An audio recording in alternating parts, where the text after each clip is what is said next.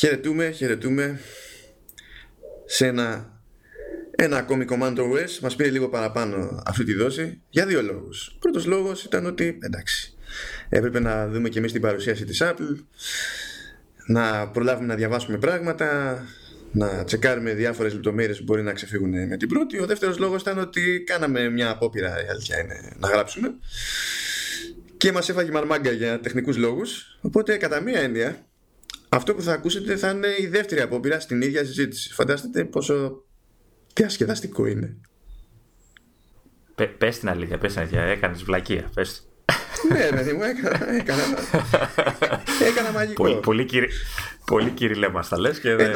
Χρησιμοποιούσα το σωστό μικρόφωνο για να μ' ακούσεις εσύ, αλλά τέλος πάντων το software την είχε γυρίσει στο built-in και υπήρχαν προβλήματα. Δεν υπήρχε ελπίδα με το ενσωματωμένο μικρόφωνο, το οποίο υποτίθεται ότι κάνει και ακύρωση θορύβου και για κάποιο άγνωστο λόγο έπιανε περισσότερο θόρυβο. Δεν ξέρω πώς το κατάφερα αυτό. Εντάξει, ούτε εγώ μπορώ να μιλάω, γιατί πόσες φορές υποτίθεται ότι έγραφα συμπίεστα. Το τελικό αποτέλεσμα ήταν τελείως συμπιεσμένο. Βλέπεις. Εντάξει. Να υπάρχει μια περιπέτεια στην όλη αυτή η διαδικασία, σε αυτό το εγχείρημα που κάνουμε. Να μην βαριόμαστε. Ναι, αλλά όχι μετά από παρουσίαση της Apple. Δεν χρειάζεται και τέτοια περιπέτεια. Είναι περιπέτεια όλο το υπόλοιπο από μόνος του. Μα γιατί το λες αυτό? Ήταν εντυπωσιακή η παρουσίαση. Καλά, η παρουσίαση ήταν καλή όντως. Δηλαδή δεν το λέω μόνο για τα προϊόντα. Ήταν καλή και σαν παρουσίαση. Δηλαδή μου άρεσε περισσότερο από εκείνη για τα iPhone του περασμένου μήνα. Μου άρεσε ακόμη περισσότερο από την άλλη που ήταν την Άνοιξη, Απρίλιο νομίζω, κάτι τέτοιο, για το πιο προσιτό iPad. Τώρα δεν θυμάμαι και με απόλυτη ακρίβεια τις περσινές, για να συγκρίνω με τις περσινές, αλλά από τις τρεις τέλος πάντων του 2018 αυτή ήταν η πιο σόη. Και γενικά είχε άλλο κλίμα, επειδή έγινε στην Ανατολική Ακτή και ήταν όλοι αναπάντεχα ενθουσιασμένοι και μόνο για την όλη ιστορία, πριν φτάσουμε δηλαδή στα προϊόντα κάθε φορά. Ναι, σε κάποιες φάσεις νόμιζα ότι βλέπω κάποια rock band να βγαίνει στη σκηνή. Τα γέλια και τα ουρλιαχτά του κοινού είχαν την πλάκα τους, δεν μπορώ να πω. Okay. Ναι, εντάξει, στο τέλος βγήκε η Lana Del Rey, μπορεί να βγει και rock band, εντάξει, αλλά είχε γίνει πλάκα. Επειδή η Apple έχει πει ότι δεν μπορούμε να βρίσκουμε επισκηνής, δεν μπορώ να σας πω το όνομα του καινούργιου μου άλμπουμ. Ναι, έκατσα και διάβασα μετά ποιο ήταν για να δω ποια είναι αυτή η λέξη που απαγορεύονταν. Λέει μεταξύ, λένε ένα κομμάτι, μετά σου λέει θα πω και ένα δεύτερο κομμάτι, αλλά δεν μπορώ να πω το τίτλο του κομματιού πάλι, επειδή δηλαδή θα σας τραγουδήσω, αλλά δεν μπορώ να σας πω πώς λέγεται. Εντάξει, αυτά είναι κάτι σκαλώματα που υπάρχουν στην εταιρεία. Οκ, λοιπόν, για πες μας, τι σου έκανε εντύπωση από την παρουσίαση, πέρα από τα βασικά τρία προϊόντα που δείξανε? Πέρα από τα βασικά τρία προϊόντα.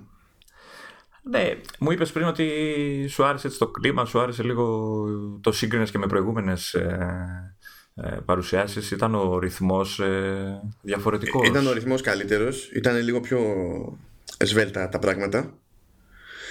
Και πρέπει να συνειδητοποιήσουν και οι ίδιοι ότι ναι, τώρα είμαστε Νέα Υόρκη, δεν είμαστε Καλιφόρνια. Οπότε δεν είναι ανάγκη να πούμε πάνω από 10 φορές ότι προσπαθούμε να κάνουμε τον κόσμο καλύτερο. Ήταν λίγο πιο μαζεμένοι, γιατί σου λέει εντάξει, άλλο κοινό εδώ. Δεν χρειάζεται να το παραφοντρύνουμε το θέμα. Ίσως επειδή είχαν να πούνε και πολλά για τα προϊόντα, να θέλαν λίγο να το εστιάσουν το όλο event, να είναι λίγο πιο συγκεκριμένο, δηλαδή πιο μεστό, ώστε να μην βαρεθεί ο κόσμος, να μην κουράσει. Νομίζω ότι ξέρανε πως έχουν ούτως ή άλλως, με προσκλήσεις ήταν όλοι εκεί εκ των πραγμάτων, ξέρανε ότι είχαν διαλέξει και κοινό που ασχολείται περισσότερο με παραγωγή. Δηλαδή, εντάξει, το MacBook Air είναι για πιο πολύ για consumer, ας το πούμε έτσι. Ο Mac Mini δεν είναι έτσι και το iPad Pro δεν είναι έτσι. Προσπαθεί. Ναι, ναι. Και πήρα χαμπάρι κατόπιν εορτής ότι αυτή τη φορά προσκάλεσαν και podcasters που δεν το κάνουν στα events αυτά ποτέ. Ήταν πρώτη φορά. Okay. Οπότε το είδανε λίγο περίεργα, ρε παιδί μου, ότι αυτά τα προϊόντα θα τραβήξουν περισσότερο την προσοχή του πιο καμένου, ας το πούμε έτσι. Οπότε κάπως στέκει και το ότι ουρλιάζαν από κάτω σε κάθε βήμα. Άκουσα και μια ιστορία εντωμεταξύ. Ήταν ένας αρθογράφος και podcaster, ο Τζον Γκρούμπερ, και έκανε εκεί μια παγαποντιά, επειδή έχει και αυτός φοβερή όραση σαν και εμένα. Λέει, παιδιά, εντάξει, ξέρετε, δεν έχω πρόβλημα που είμαι τόσο πίσω, αλλά γενικά δεν βλέπω. Και τον κάνανε μια τράμπα. Σου λέει, εντάξει, θα φροντίσουμε να έρθεις μπροστά. Και με το που το πήρε χαμπάρι ένας άλλος φίλος του, ο Μάθιου Παντσαρίνο, λέει, μπορώ να έρθω κι εγώ. Ο οποίος δεν έχει πρόβλημα. Χώθηκε κι αυτός και τελικά κατέληξαν πολύ μπροστά, ρε παιδί μου. Δηλαδή μπροστά του ο τύπος είχε το management της εταιρείας. Okay. Και από πίσω του για κάποιο λόγο είχε δύο κοπέλες από Apple Store. Που είναι πολίτριες. Mm-hmm. Και εκείνες το ζούσανε περισσότερο από κάθε άλλον. Φρικάρανε με κάθε ανακοίνωση. Όλη την ώρα. Okay. Οπότε φαντάσου κλίμα, ρε παιδί μου. Είναι πολύ περίεργα όλα αυτά. Εντάξει, είναι ωραίο και αυτό, γιατί ένα τυπικό event μιας εταιρείας, το οποίο θα μπορούσε να είναι απλά βαρετό, γίνεται γιορτή, ρε παιδί μου, έχει την πλάκα του, οπότε το παρακολουθείς και πιο εύκολα και εσύ από το σπίτι και αυτοί που είναι εκεί, και περνάει και το μήνυμα η εταιρεία πιο άνετα. Κατάφεραν αυτή τη δόση να μην έχουν και διαρροές προκοπής. Δηλαδή, εντάξει, είχαμε δει εικονίδιο για το περίγραμμα του iPad Pro του καινούργιου. Οκ. Okay. Εντάξει, το iPad Pro το είχαν δείξει ουσιαστικά. Έτσι, είχε φανεί το σχέδιο το καινούργιο. Τουλάχιστον εγώ είχα δει κάποια εικόνα που λέγανε ότι αυτό είναι κτλ. Πέρα από το εικονίδιο που λες εσύ. Εντάξει, υπήρχαν διαρροές όπως πάντα. Έτσι, δεν ήταν τώρα διαρροές της προκοπής εδώ πέρα. Δηλαδή, στις προηγούμενες παρουσιάσεις είχαν φύγει όλα στην ουσία. Κοίτα, για το iPad, τουλάχιστον όσο θυμάμαι εγώ, ήξερα ήδη για τη USB-C ότι υπήρχε πιθανότητα, ήξερα ότι δεν θα έχει κουμπί και τα περιθώρια θα είναι πιο στενά. Παίζανε για το Apple Pencil πολλά. Ναι, παιδί μου, αλλά αυτά ήταν, δεν ξεπεράσανε τη φάση της φημολογίας. Γιατί τα προηγούμενα 2 χρόνια είχε διαρροές κανονικότατες. Δηλαδή βγαίνανε πράγματα και ήταν συγκεκριμένα και ήταν διαρροές από χαζομάρες που γίνονταν εντός της εταιρείας. Όταν λοιπόν, μην πας μακριά, εδώ βγήκανε εικόνες στο καινούριο iPhone από δικά της URL. Ναι, όχι, όντως έτσι το γλιτώσανε το όλο θέμα. Αλλά εντάξει, οι περισσότεροι ξέρανε τι περίπου θα δείξει η εταιρεία. Είναι και ένα παράπονο μου εμένα αυτό. Θα ήθελα μία φορά να μας εκπλήξει διαψεύδοντας όλες τις φημολογίες της προηγούμενης περίοδου. Θα είχε πλάκα να πει, ξέρετε τι, εσείς το περιμένατε αυτό, αλλά εμείς έχουμε κάνει αυτό, ας πούμε. Θα είχε πολύ πλάκα. Μα με τέτοιο μέγεθος είναι πολύ δύσκολο. Δεν γίνεται, ναι, δεν μπορεί να γίνει κάτι τέτοιο.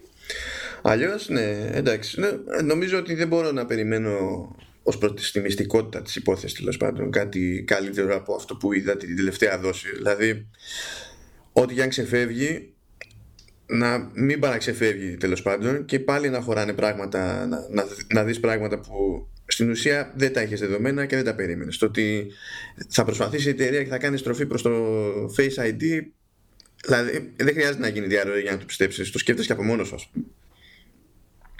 Και ότι θα έφευγε το home button και ότι κάποια στιγμή θα βγει καινούριο Apple Pencil και τα λοιπά. Το ζήτημα ήταν λεπτομέρειες μετά. Και οι λεπτομέρειες είχαν ζουμί. Αλλά τέλος πάντων, ξέρω ότι βράζεις μέσα σου να συζητήσεις για το iPad Pro. Οπότε αυτή η εκπομπή θα είναι μια άσκηση υπομονής. Όχι. Είμαι ψύχρεμος. Ξέρεις πόσο ψύχρεμος είμαι γενικά σαν άνθρωπος. Νομίζω ότι... Γιατί την τελευταία φορά που μιλήσαμε σου ήρθε λογαριασμός κάρτας, οπότε αναγκαστικά. Κάπως έτσι. Εντάξει. Αλλά νομίζω ότι θα μιλήσουμε για τον νέο αέρα που πνέει στην εταιρεία. Εντάξει, αέρα θα τον έλεγα, νέο δεν ορκίζομαι.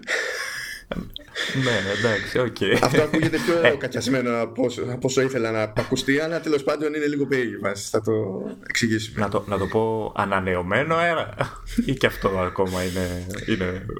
Ξέρω εγώ, είναι σαν κουζίνα Fusion πλέον. Δηλαδή, το πρώτο πράγμα που παρουσιάστηκε στη συγκεκριμένη παρουσίαση ήταν το καινούριο MacBook Air. Το οποίο ξέρεις, δηλαδή γενικά, ότι ήταν ένα προϊόν που η Apple θα προτιμούσε να μην χρειάζεται να υφίσταται. Διότι είχε λανσάρει άλλο MacBook για να πάρει σιγά σιγά το ρόλο που είχε το MacBook Air.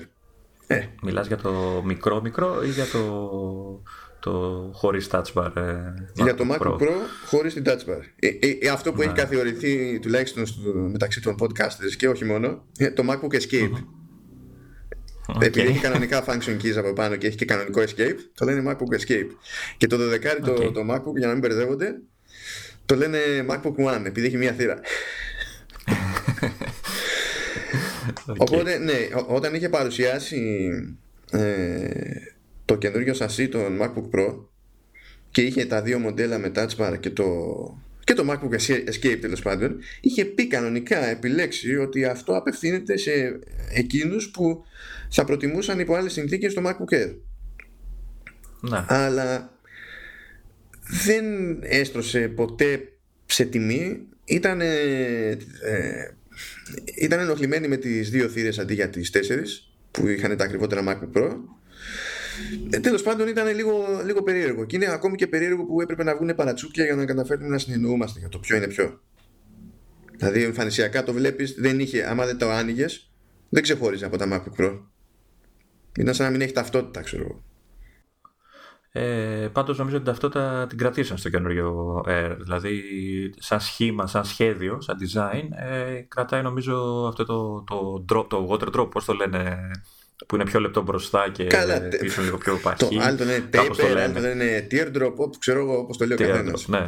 Σημασία έχει ότι δεν είναι ίδιο το πάθος από άκρη σ' άκρη. Ξεκινάει δηλαδή πιο χοντρά στη μία μεριά. Κρατάνε λίγο το look και την παράδοση, ας πούμε, της σειράς. Ναι, γιατί στο δικό του το line-up αυτή η σχεδιαστική γραμμή υποτίθεται ότι ταυτίζεται εδώ και 10 χρόνια με το MacBook Air. Οπότε το κράτησαν. Αλλά στην ουσία τι κάνανε? Πήραν την ιδέα του MacBook Pro Escape, τη συνδυάσανε με την ιδέα του MacBook One και καταλήξανε στο MacBook Air. Δηλαδή έχουν βάλει οθόνη Retina, εντάξει, όπως είχαν και τα δύο κοντινά του μοντέλα, τέλος πάντων. Κρατήσανε δύο θύρες που είχε το Escape, οι οποίες είναι Thunderbolt 3 βέβαια, ενώ το μικρό το MacBook είχε μία θύρα και αυτά είναι USB-C. Και συνεχίζεται να μπλέξουμε, έτσι, μεταξύ των μοντέλων με τις θύρες. Ακόμα δεν έχουν κατασταλάξει. Καλά, γενικά το line-up με τα MacBook είναι ένα μπλέξιμο μόνο του. Θα το δούμε πιο μετά, ναι. Αυτό νομίζω το έχουμε. Ναι, θα φτάσουμε και εκεί.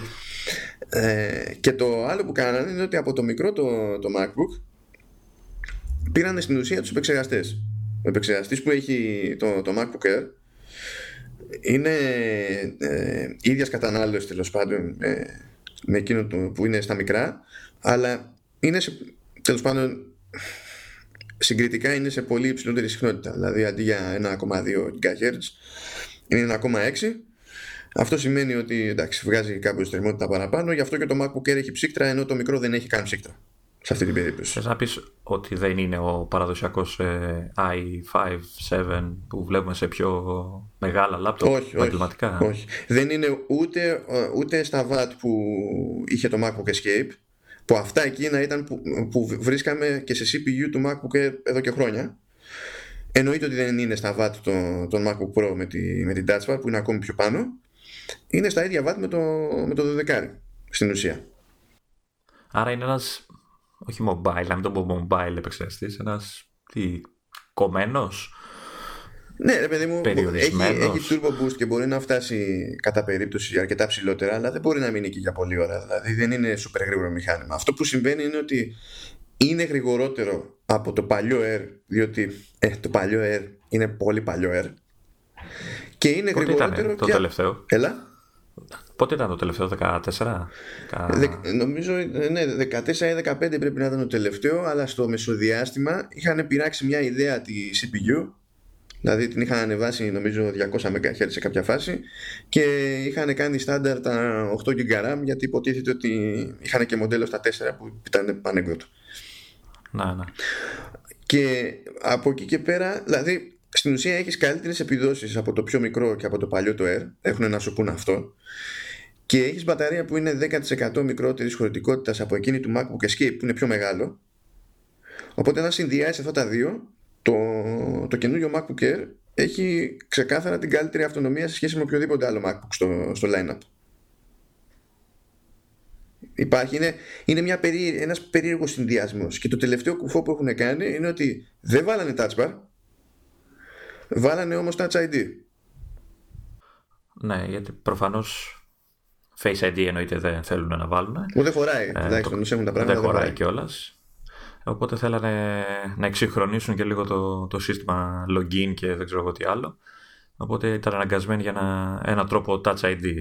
Νομίζω είναι ένα συγκεκριμένο σαν κουμπί, σαν αισθητήρας στη θέση του πλήκτρου, ενός πλήκτρου πάνω δεξιά. Ναι, είναι ό,τι ισχύει και στα MacBook Pro από τα ακριβά. Απλά αντί αριστερά το πλήκτρο παύλα αισθητήρα να έχει Touch Bar, έχει τα πλήκτρα που περιμένεις να έχεις. Δηλαδή τα F και το Escape και τα λοιπά.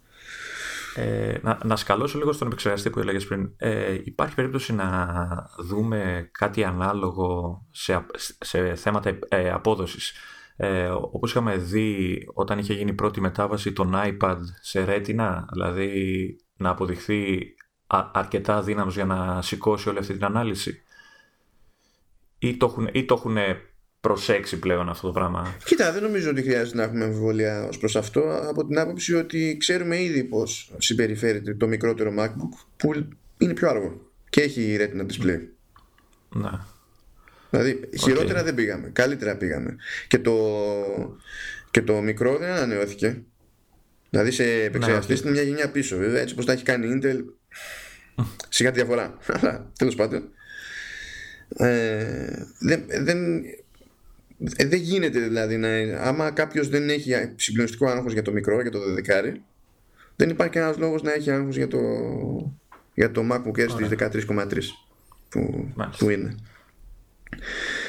Τώρα, εντάξει, έτσι ολοκληρώνεται κατά μία έννοια ο κύκλος με τα νέα αυτά σασί και τα νέα πληκτρολόγια. Τα νέα πληκτρολόγια, τέλος πάντων, έχει και αυτό τρίτης γενιάς υποτίθεται από το πληκτρολόγιο με το μηχανισμό της πεταλούδας, ανάπληκτρο. Θα κολλάει, λες, πάλι, όπως γκρινιάζουν ότι χαλάει? Καλά, αυτό θες να το κολλήσεις, το κολλάς. Αλλά το καλό είναι ότι εφόσον είναι της τρίτης γενιάς, είναι δηλαδή αυτό που βρίσκουμε σε MacBook Pro του 18, έχουν μια επιπλέον προστατευτική μεμβράνη και είναι και πιο αθόρυβα. Οπότε, πώς να σου πω, γλιτώνεις φασαρία και είναι και πιο δύσκολο να πάθεις ζημιά. Γκρίνια γλιτώνεις, γιατί αν θυμάσαι καλά είχε γίνει αρκετό σούσουρο με τα πρώτα πληκτρολόγια, τα Butterfly, που χαλάγανε με ένα ψίχουλο, ας πούμε. Ναι. Λέγανε όλοι κολλάνε όλα τα πλήκτρα. Ναι, τώρα να σου πω, δεν ξέρω τι τρώει ο καθένας πάνω από το πληκτρολόγιο του.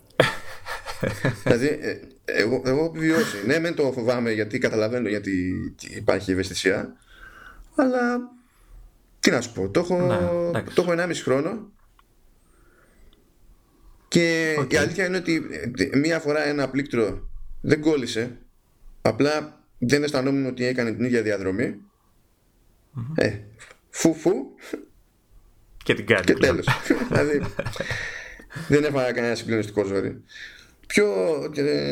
Βέβαια, να μου πεις, εκεί πληκτρολογούσα με μεγαλύτερο μίσος. Τα πληκτρολόγια τα προηγούμενα που είχε, που τα είχε και για εξωτερικά σε iMac και τέτοια,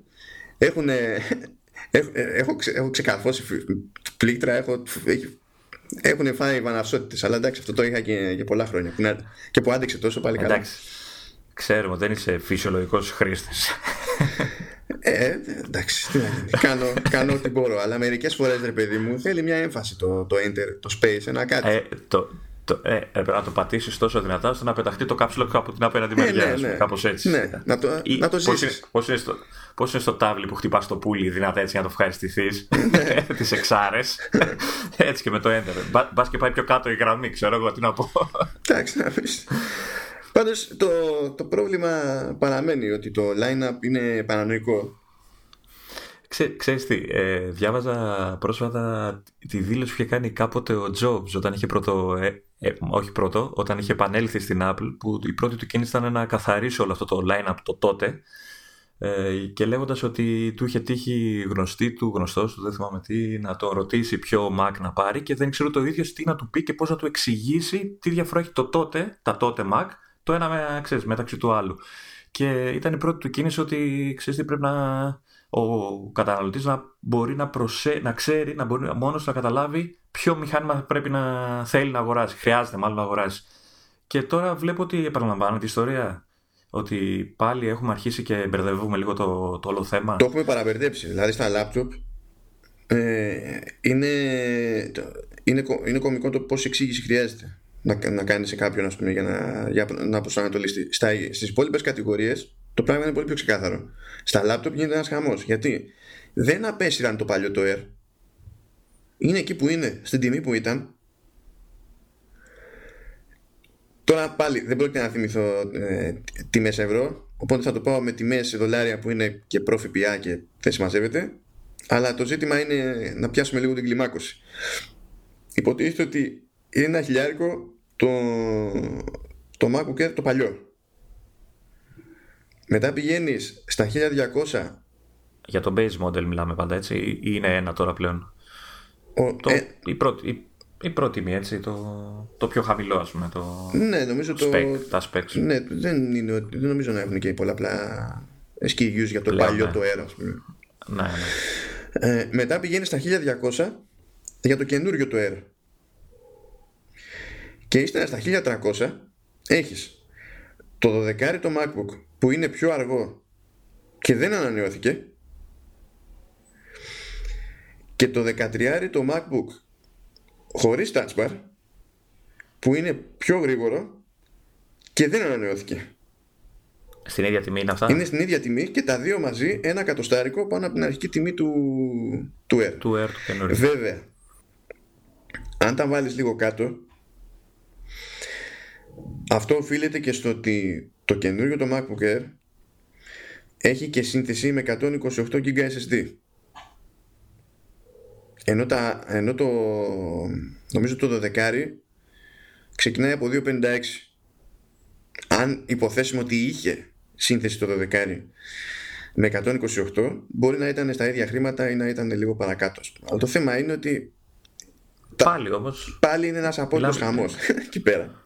Όχι, πάλι μιλάμε για ένα υποδέστρο μηχάνημα μεταξύ των δύο και στην ίδια τιμή να ήταν με μικρότερο δίσκο, πάλι μπέρδεμα να δημιουργεί. Όλα είναι μπέρδεμα. Το μόνο ξεκάθαρο, δηλαδή, εκεί που ξέρεις τι γίνεται, είναι στα MacBook Pro με την Touch Bar. Μόνο εκεί ξέρεις τι γίνεται. Από εκεί και κάτω, κάποιος έχει σε απολύτως γειτονικές τιμές, τέλος πάντων, που είναι μία ή άλλη, 4 διαφορετικά πράγματα, εκ των οποίων το ένα είναι φετινό, τα δύο είναι περσινά και απείραχτα και το τέταρτο είναι του Αγίου. Και υποτίθεται ότι όλα απευθύνονται περίπου στο ίδιο στυλ καταναλωτή. Δεν βγαίνει άκρη. Όχι απλά δεν βγαίνει άκρη, δεν μπορείς να εξηγήσεις σε κάποιον που θα έρθει ειλικρινά να σε ρωτήσει τι να πάρει. Τι να του πεις? Εντάξει, η μόνη διαφορά είναι η οθόνη. Να πεις ότι είναι το πιο εμφανής διαφορά. Ότι το ένα έχει 12 inches, τα άλλα έχουν από 13. Ναι, αλλά από εκεί πέρα οι δυνατότητες, δηλαδή μνήμες, δύναμη, ταχύτητες και αυτά. Εντάξει, οκ. Άμα αρχίσεις και του λες είναι πιο ακριβό αλλά είναι παλιότερο, οκ, θα σε κοιτάει. Αυτά είναι τα κουφά του Tim Cook. Είναι που πρέπει λαου-λαου να γίνεται η μετάβαση. Αλλά έτσι απλά χάνεται η μπάλα. Μα είναι αυτό που σου λέγαμε πριν με το Jobs, ότι είναι το δις εξαμαρτίν, έτσι. Δηλαδή το έχουν ξανακάνει αυτό το πράγμα. Σε όλη την εταιρεία τότε, έτσι. Γινόταν χαμός με τα προϊόντα. το καθαρίσανε, το στρώσανε και τώρα ξανά από την αρχή τα πάνε πάλι για τέτοιο πράγμα, τέτοιο μπέρδεμα. Ναι, περίεργο μου φαίνεται. Δεν νομίζω να αντιμετωπίσουμε καθόλου από αυτό. Όσο κάνει τα κουμάντα ο Κουκ, που έχει σκάλαμα με το πώς διαχειρίζεται τους προμηθευτές, που αυτό το σκάλωμα έχει βγει σε καλό στο παρελθόν στην εταιρεία και ακόμη σε καλό βγαίνει, αλλά το θέμα είναι ότι ως προς το τι καταλήγει να προτείνει ανά πάσα ώρα και στιγμή και με ποιο τρόπο στον καταναλωτή, απλά έχει καταλήξει να μπερδεύει τα πάντα, τουλάχιστον σε αυτή την κατηγορία, γιατί οι υπόλοιπες είναι πιο εντάξει. Να. Και αφού λέμε ότι στις υπόλοιπες κατηγορίες βγαίνει περισσότερο νόημα, ας πάμε σε κάτι πιο ξεκάθαρο και πιο ευχάριστο, συγκριτικά τουλάχιστον. Γιατί έγινε το χατήρι. Και πιο εντυπωσιακό, έτσι. Ναι, εντάξει. Είχε περισσότερη πλάκα και η παρουσίαση η ίδια. Γενικά, δηλαδή το βίντεο που βάλανε για να ανακοινώσουν το Mac Mini είχε χαβαλέ. Ήταν πάρα πολύ απλό και είχε χαβαλέ. Ήταν διαστημικό. Ναι, ήταν διαστημικό. Θα το βάλω αυτό το βίντεο στις σημειώσεις του επεισοδίου, οπότε όποιος θέλει να το δει θα καταλάβει τι εννοούμε. Είναι καλύτερα να το δείτε παρά να το προσπαθούμε να το περιγράψουμε, ενώ το χιούμορ έχει να κάνει με το μοντάρισμα και τον ήχο. Είναι κρίμα να το χαλάσουμε, αλλά εντάξει. Σημασία έχει ότι βγήκε Mac Mini. Δηλαδή, πόσο καιρό το περιμέναμε? Νομίζω ότι η τελευταία ανανέωση ήταν το 2014. Και όχι μόνο ήταν το 2014, και τότε είχαν τσαντήσει κόσμο, διότι σε σχέση με τα μοντέλα του 12, όπου σου έδιναν την επιλογή να βάλεις και τετραπύρινο, στο 14 δεν είχες το περιθώριο αυτό. Ήταν αναγκαστικά διπύρινα. Οπότε ήταν όλοι μέσα στο κέφι, γιατί φυσικά οι τιμές ήταν εκεί που ήτανε και δεν σ' άφηνε να βάλεις τετραπύρινο. Τώρα όμως νομίζω το διορθώσανε το λάθος. Τώρα δίνουν περισσότερες επιλογές. Τώρα στην ουσία διορθώσανε σχεδόν τα πάντα μαζεμένα. Δηλαδή εντάξει, έχουμε το ίδιο σχέδιο, οπότε αυτό που ξεχωρίζει με το μάτι είναι ότι πλέον κυκλοφορεί μόνο σε Space Gray, δεν υπάρχει σε Silver. Που αυτός είναι και ο τρόπος της εταιρείας να σου λέει ότι το μηχανάκι το έχω για πιο επαγγελματική χρήση. Και αυτό βέβαια ήταν και το μήνυμα επισκηνής, διότι όταν άρχισαν να αναφέρονται σε κάποια σενάρια χρήσης, είχαν ξεκάθαρα επαγγελματικά σενάρια. Δεν δείξανε τίποτα που είναι από consumer. Δηλαδή λέγανε για live μουσική, λέγανε για συστοιχίες, ξέρω εγώ, για compiling κώδικα άμα είσαι developer, ή για rendering video αν είσαι video editor και τα λοιπά. Όλα αυτά τα πράγματα δεν ήταν δηλαδή σενάρια που συνδέονταν προηγουμένως, τουλάχιστον όχι στο μήνυμα που έβγαζε προς τα έξω η εταιρεία με το Mac Mini. Αλλά έκανε και μερικά πράγματα που ήταν αναπάντηχα. Δηλαδή εντάξει, πρώτα απ' όλα έβαλε πρόσφατη CPU. Κανονική, όχι σαν του Air. Όχι, κανονικά. Έχει βάλει τετραπύρινος και εξαπύρινος και το εννοεί. Και προφανώς δεν είναι και σαν του Air, διότι αν ήταν σαν του Air θα υπήρχε κάνει δυνατότητα να υποστηρίχθει RAM μέχρι 64 GB. Και όχι μόνο αυτό, κάνανε και το άλλο που εντάξει, και κουφάνανε κόσμο που ξέρει την εταιρεία, διότι αυτό το πράγμα πρέπει να μην ξαναγίνει ποτέ, ας πούμε. Οι μνήμες είναι σε ντυμάκια. Δηλαδή η μνήμη είναι ξανά αναβαθμίσιμη σε Mac Mini, που ήταν παλιότερα, μετά σταμάτησε να είναι. Και αυτό είναι το πρωτότυπο για την περίπτωση της Apple, είναι ότι από εκεί που είχε σταματήσει να είναι, έκανε πισωγύρισμα και σου δίνει το περιθώριο να κουμαντένεις τις μνήμες πλέον. Δεν ανοίγει τόσο εύκολα όσο κάποια πολύ παλιότερα μοντέλα. Δηλαδή δεν είναι κάτι που σου προτείνει η εταιρεία να το κάνεις εσύ χεράτα. Σου λέει πήγαινε, ξέρω εγώ, σε service, πες βάλτε μου αυτές τις μνήμες και τα λοιπά. Θα κάνουν αυτοί ό,τι να κάνουν, δεν θα σου πούνε μα και μου. Και δεν είναι ότι πρέπει κιόλας να αγοράσεις μνήμες από αυτούς. Δεν έχεις τέτοια υποχρέωση. Απλά σου λέει εντάξει, μην πας να τα ανοίξεις μόνος. Πιθανολογώ το πισωγύρισμα που λες ήταν αποτέλεσμα έντονης γκρίνιας, έτσι. Γιατί νομίζω το Mac Mini ήταν από τα μηχανήματα που όλοι όσοι το αγοράζανε, όλοι οι περισσότεροι όσοι το αγοράζανε, θέλανε να μπορούν να το αναβαθμίζουν. Ναι, με το σκεπτικό ότι κάποτε αυτό το έσπροχνε σαν παροχή η Apple. Το ότι είχε σχεδιάσει το σασί, ας πούμε, ώστε να το αναποδογυρίζεις, να ξεβιδώνεις παπ ένα κομμάτι από τη βάση και να μπορείς να πειράξεις μνήμες, ήταν κάτι που το είχε για μαγκιά η ίδια η εταιρεία και μετά τα κόψε αυτά τα πράγματα, οπότε φυσιολογικό ήταν να πέσει γκρίνια. Και αυτή τη φορά ήταν και σημαντικό να μπει στη διαδικασία να το πάνεις μετρητής αυτό το πράγμα, διότι ο Mac Mini δεν έπαψε να είναι, ξέρεις, ο φθηνός Mac ή ο πρώτος μου Mac ή δεν ξέρω και εγώ τι. Χρησιμοποιούνται για σερβέρες, χρησιμοποιούνται για άλλα πράγματα πλέον. Για σενάρια στα οποία μπορεί αυτό που θες να κάνεις να μην χρειάζεται καν να έχει συνδεδεμένο σύστημα σε οθόνη στην πραγματικότητα.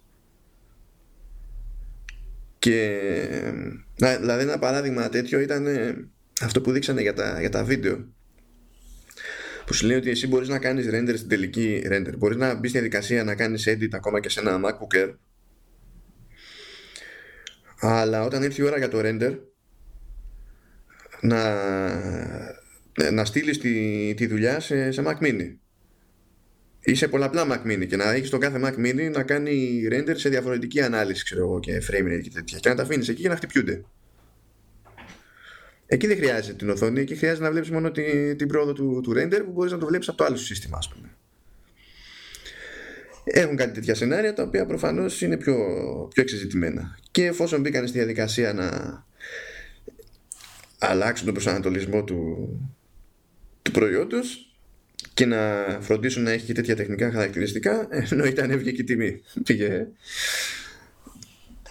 Πήγε εντάξει, σε δολάρια 7,99. Εδώ πέρα Ελλάδα με ΦΠΑ και τέτοια είναι ένα χιλιάρικο ο φθηνός. Που κάνει εντύπωση πάντως με τις θύρες. Κρατήσανε και κλασικές θύρες, έτσι. Νομίζω έχει και USB-A πάνω. Έχει 4 Thunderbolt 3, έχει 2 USB-A, έχει και HDMI. Κάτσε να δεις τώρα. Έχει Ethernet που είναι Gigabit Ethernet και αν θέλεις με παραγγελία πηγαίνει στα 10 Gigabit. Τώρα αυτό, πώς να σου πω, πρέπει να είσαι πολύ σίγουρος για το ότι χρειάζεσαι κάτι τέτοιο. Πάντως μου κάνει εντύπωση, νομίζω δεν βάλανε ούτε USB-C ούτε κάποια έτσι πιο σύγχρονη θύρα. Τι εννοείς δεν βάλανε USB-C, αφού έχει 4 Thunderbolt 3 πάνω. Α, αυτό να πεις, οπότε είναι... Συμβατές. Αυτό που κάνανε είναι ότι βγάλανε, νομίζω είχε οπτική πριν και τη βγάλανε ή κάτι τέτοιο, όχι ψέματα, δεν είχε οπτική, είχε είσοδο ήχου που τη βγάλανε και στην έξοδο ήχου υπήρχε το περιθώριο το jack να λειτουργεί σαν οπτική, που τώρα δεν υφίσταται αυτό το περιθώριο. Αυτή είναι μια αλλαγή που έχουν κάνει και στα υπόλοιπα του συστήματα, αλλά αυτές ήταν οι απώλειες.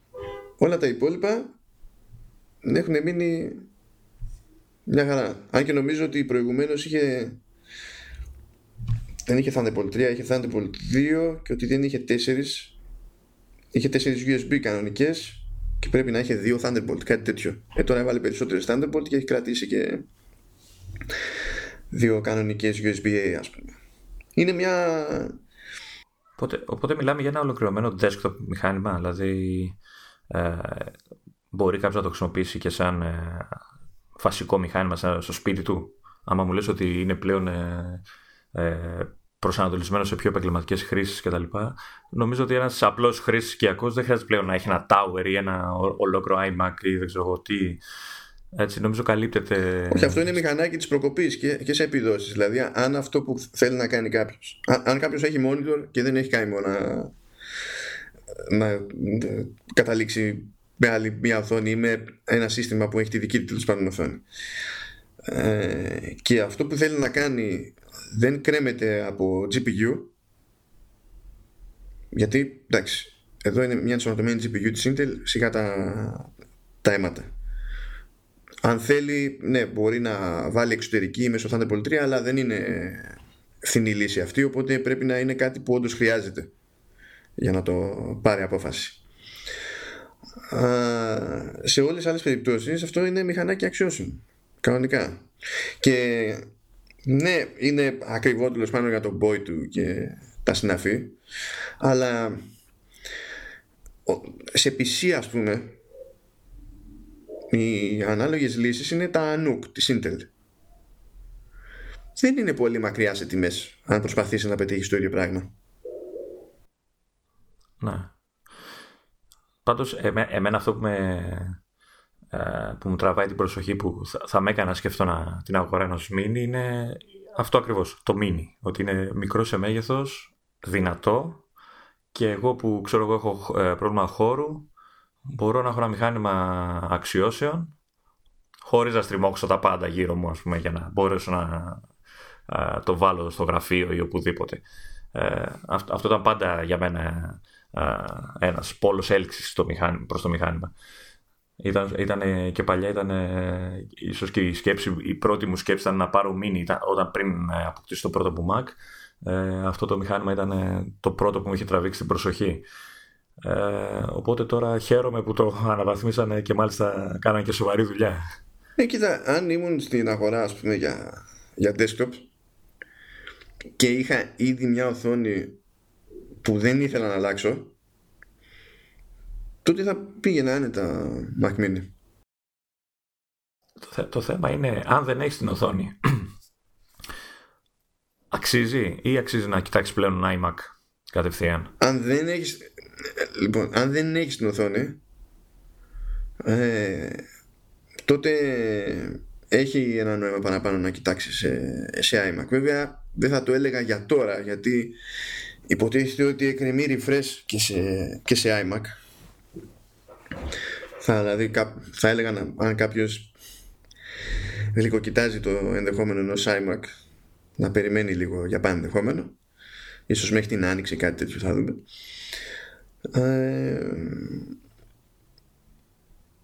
Αλλά ναι, νομίζω ότι κρέμεται όλο από το αν σε νοιάζει τέλος πάντων να αλλάξεις monitor.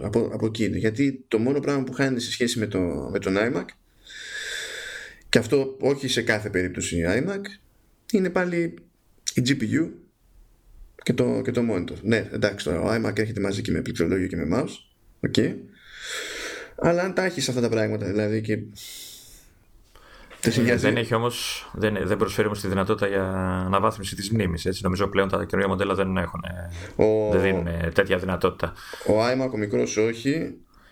Ο μεγάλος εξακολουθεί. Παλιά είχε αυτή τη δυνατότητα, δεν ξέρω αν την έχει ακόμα. Ναι, δεν είμαι σίγουρος τώρα, γιατί τώρα υπάρχουν και δύο περιπτώσεις. Δηλαδή είναι και ο iMac Pro και ο 27 ο iMac, και δεν θυμάμαι εκεί πέρα τι έχουν κάνει. Αν έχουν κρατήσει τη δυνατότητα αυτή και στους δύο, ή στον έναν και ποιον, δεν το θυμάμαι στα σίγουρα αυτό. Αλλά είναι πολύ καλή φάση πλέον ο Mac Mini. Το αργήσαν, αλλά μας κάναν τη χάρη, δηλαδή, έτσι. Εντάξει, κάνανε και τρολιά, έτσι. Κατάφεραν και βάλανε πιο γρήγορο SSD από τα υπόλοιπα μοντέλα. Δηλαδή είναι λες και κάποιος έχει καημό, ρε παιδί μου. Νομίζω είναι προσωπικό στοίχημα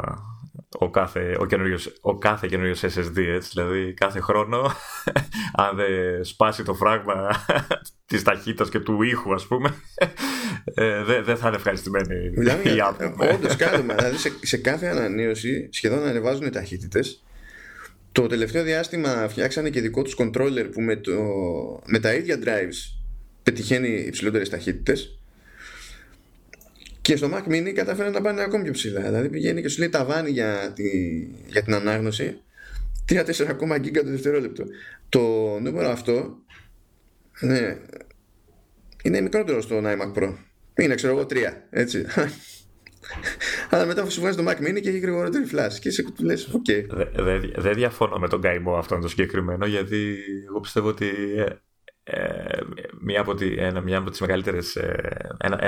μεγαλύτερους τρόπους να ενισχύσεις την απόδοση ενός μηχανήματος και την αίσθηση ταχύτητάς του στον τελικό χρήστη είναι ο γρήγορος δίσκος. Τέλος πάντων, SSD. Δηλαδή μπορεί να έχεις ένα πολύ δυνατό μηχάνημα και ο δίσκος να σέρνεται, οπότε όλα μαζί σέρνονται πλέον τραγικά, όπως παλιά με τα Fusion και δεν ξέρω εγώ με τους πιο παραδοσιακούς σκληρούς και τα λοιπά. Οπότε δεν με χαλάει που παλεύουν να επιταχύνουν όλο αυτό το σύστημα με το controller και το δίσκο. Δηλαδή χαιρόμουν όταν είχα πάρει εγώ το Mac μου, το 15, νομίζω έβγαζε τότε και βγάζει ο SSD, ο αντίστοιχος τότε ήταν γύρω στο 1,5 gigaread και εντάξει, για μένα αυτό το πράγμα ήταν φαντασμαγορικό, γιατί προερχόμουν από μηχάνημα με έναν παραδοσιακό 7200 σκληρό δίσκο, ο οποίος με το ζόρι άνοιγε τα Windows τότε, και όταν έφτασα στο 1,5 giga έλεγα εντάξει, οκ. Okay. Και την επόμενη χρονιά το διπλασιάσανε, ούτε ξέρω πόσο το φτάσανε, ας πούμε, την ταχύτητα. Ναι, δεν υπάρχει γυρισμός μετά από αυτό το πράγμα και ένας λόγος που καταλήγει. Δεν με χαλάει, το ξαναλέω. Δεν με χαλάει καθόλου. Ναι. Μα γιατί να σε χαλάσει. Μα το καλό είναι ότι όσο τσιτώνονται αυτές οι ταχύτητες, ακόμα και αν βρεθεί σε ένα σενάριο που μπουκώνεις στη μνήμη και αρχίσεις να χρησιμοποιεί από το drive το σύστημα, προφανώς όσο πιο γρήγορο είναι το drive, τόσο μικρότερη είναι η ζημιά από αυτή τη διαδικασία, από το swapping που θα κάνει. Αλλά καταλαβαίνω αυτό που λες για το άλμα, γιατί και εγώ ήμουν από ένα δίσκο που αντί να έπιανε ταβάνι, ξέρω εγώ, 110 MB το δευτερόλεπτο, και πήγα σε ένα πράγμα που πιάνει 2,9. Ναι. Και λες τι συνέβη, τι πήγε στραβά, πού ήμουν εγώ τόσο καιρό.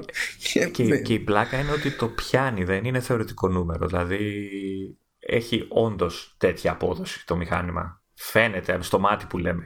Δεν είναι κάτι, ένα νούμερο, ένα benchmark θεωρητικό. Εντάξει, μπορεί να έχει, ξέρεις, κάποια σκαμπά ανεβάσματα ανάλογα το τι αντιγράφεις και τα λοιπά ή το τι διαβάζει, αλλά είναι εμφανής η διαφορά, εμφανής. Ναι, και, ναι, ναι. Και στο λέω και για ένα μηχάνημα που είναι 3 ετών τώρα και οκ. Okay, το 1,5 γίγκα το δευτερόλεπτο δεν είναι καμία ταχύτητα της πλάκας. Όχι, βέβαια δεν είναι. Όταν ένας απλός SSD του εμπορίου που τον προσθέτει σε ένα Tower PC πιάνει 400, πόσο πιάνει συνήθως. Εντάξει, αυτή είναι η ευθυνή, ρε παιδί μου. Η ευθυνή, εντάξει, θα είναι στο μισό γίγκα το δευτερόλεπτο. Εγώ σου λέω, ναι, για ένα κλασικό δίσκο SSD που παίρνει ένας που δεν θα το ψάξει και πολύ. Εκεί. Και που πάλι χαίρεσαι, γιατί και πάλι έχει μεγάλη διαφορά από έναν παραδοσιακό δίσκο. Φαντάζομαι ότι πηγαίνεις 4 και 5 φορές πάνω. Εννοείται, δεν κρύβονται αυτά. Φαντάσου το άλμα αυτό. Οπότε ναι, ξαναλέω, δεν με χαλάει καθόλου. Και κάπως έτσι ήταν και μονόδρομος να ανέβηκε η τιμή του Mac Mini, πέρα από τα όποια σκάλαμα της εταιρείας, γιατί είναι η πρώτη φορά που δεν βγαίνει με μαγνητικό δίσκο. Δεν υπάρχει καν σαν επιλογή πουθενά. Δηλαδή με τη μία πηγαίνει σε SSD έτσι κι αλλιώς. Νομίζω ότι πλέον δεν έχουν θέση οι μαγνητικοί δίσκοι, τουλάχιστον μέσα σε ένα μηχάνημα. Τώρα για εξωτερικές λύσεις και τα λοιπά. Εντάξει, τώρα μόνο οι iMac έχουν μείνει με μαγνητικούς. Να. Δηλαδή, άμα τους παίρνεις έτσι όπως είναι του ραφιού, είναι μαγνητικούς. Μπορείς να ζητήσεις να κάνεις παραγγελία, ρε παιδί μου, να είναι με SSD, αλλά δεν είναι το στάνταρτ τους. Φυσικά, βέβαια, εφόσον κάθε. Δεν έχει αφήσει σειρά για σειρά η Apple χωρίς να ανεβάσει τις τιμές τον τελευταίο 1,5 χρόνο. Θα κάνει κανένα μπράφικι και με τον iMac, θα πάνε όλα ακόμη πιο πάνω. Αλλά τέλος πάντων, ελπίζω άμα είναι να το πάθουμε αυτό το πράγμα, τουλάχιστον να το πάθουμε αφήνοντας πίσω μας τους μαγνητικούς δίσκους. Να πούμε ότι τέλος πάντων πάει και αυτό. Εντάξει.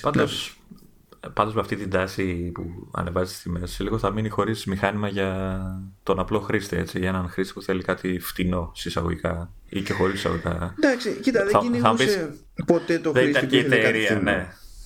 Δεν είναι αυτή η εταιρεία, αλλά και πάλι μία πρόταση ίσως να τη χρειάζεται. Ναι, σε αυτό κρατάει παλιότερα, ίσως κρατάει επειδή κρατάει τα παλιότερα μοντέλα να το βλέπει έτσι, αλλά και πάλι ξέρω, εμένα ας πούμε.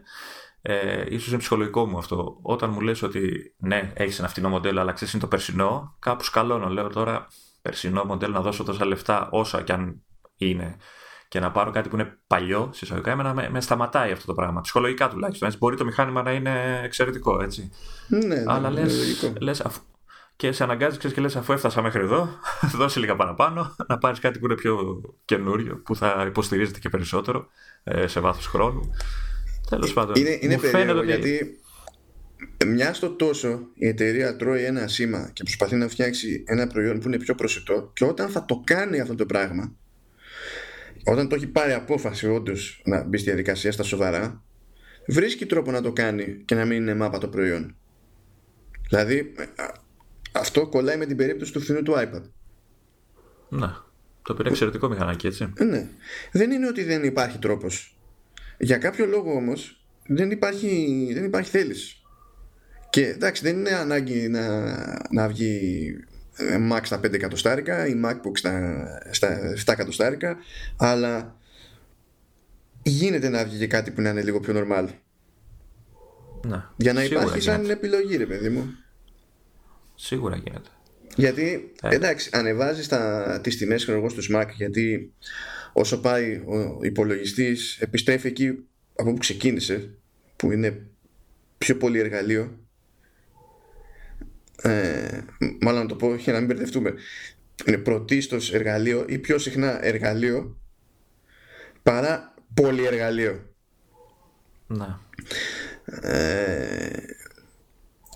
Και είναι ξεκάθαρο ότι θεωρεί, ρε παιδί μου, η εταιρεία πως το μεγάλο μέρος, τέλος πάντων, των αναγκών του χρήστη για computing, τέλος πάντων, στην καθημερινότητα θα καλύπτεται από τις άλλες συσκευές, όχι από Mac. Δηλαδή αυτό φαίνεται και από την τιμολόγηση. Αλλά θα φτάσουμε και σε αυτό, πράγμα που σημαίνει ότι είναι ώρα να καταπιαστούμε με το iPad Pro. Εκπλήσουμε που άντεξε τόση ώρα, κάνεις την υπομονή. Είδες, είμαι επαγγελματίας. Ναι. Για... Τώρα μπορώ να σπάσω. Ριλίστε κράκεν. Για δώσε λίγο. Λοιπόν, όπως είχα πει και στην πρώτη προσπάθεια της εκπομπής, όταν το είδα το iPad Pro, μία ήταν η κουβέντα, η λέξη που είχε στο μυαλό μου, αλλά απλά ήρθε πολλές φορές. Και αυτή ήταν θέλω πιο πολλές φορές, αλλά για να μην φάμε όλη την ώρα της εκπομπής, θέλω iPad Pro του 18, το θέλω. Είναι σημαντικό να έχεις ξεκάθαρους τόπους τουλάχιστον. Αλλά ναι, ξεκινάει από το $1,000. Ξεκινάει από το $1,000 και δυστυχώς για μένα ξεκινάει από το $1,200, γιατί ήθελα το 13, το 12,9 για να είμαι ακριβής. Και δεν ξέρω, δεν μπορώ να το δικαιολογήσω. Το θέλω απίστευτα, είναι εξαιρετικό όπως φαίνεται το μηχάνημα. Ναι, υπάρχει λόγος που δεν μπορείς να το δικαιολογήσεις. Δηλαδή, ενώ είναι καλό μηχανάκι, είναι λογικό να μαγκώνεσαι λίγο. Είναι και το βασικό πρόβλημα που υπάρχει στο συγκεκριμένο line-up. Αλλά τέλος πάντων, θα το... Δεν ξεκινήσουμε από την ανάποδη. Καινούργια iPad Pro, λοιπόν, όπου έχουν μικρύνει τα περιθώρια. Ακολουθεί λίγο τις γραμμές του 10, της σειράς 10, iPhone XS και τα λοιπά, δηλαδή αυτή τη λογική. Έχει πλέον τους παναισθητήρες για Face ID. Έλα, ξέρω που θα καταλήξεις. Θα καταλήξεις στο αγαπημένο σου νούμερο. Στο αγαπημένο σου νούμερο. Ναι, λοιπόν, έχει 107 μαγνήτες. Θα το βροντοφωνάζω παντού. Θα βγαίνω έξω και λέω 107 μαγνήτες. Είμαι σίγουρος ότι κάπου κάποιος θα κάνει tear down και θα κάτσει να μετρήσει έναν τους μαγνήτες για να το αποδείξει ότι είναι όντως 107. Θέλω να τους ξυλώσει έναν και προσπαθεί να τους βάλει δίπλα-δίπλα χωρίς να μαγνητίζονται μεταξύ τους. Να βρει την τέλεια απόσταση, ξέρω εγώ. Θα το κάνει. Όχι, θα συνέχιζα για το Face ID βασικά.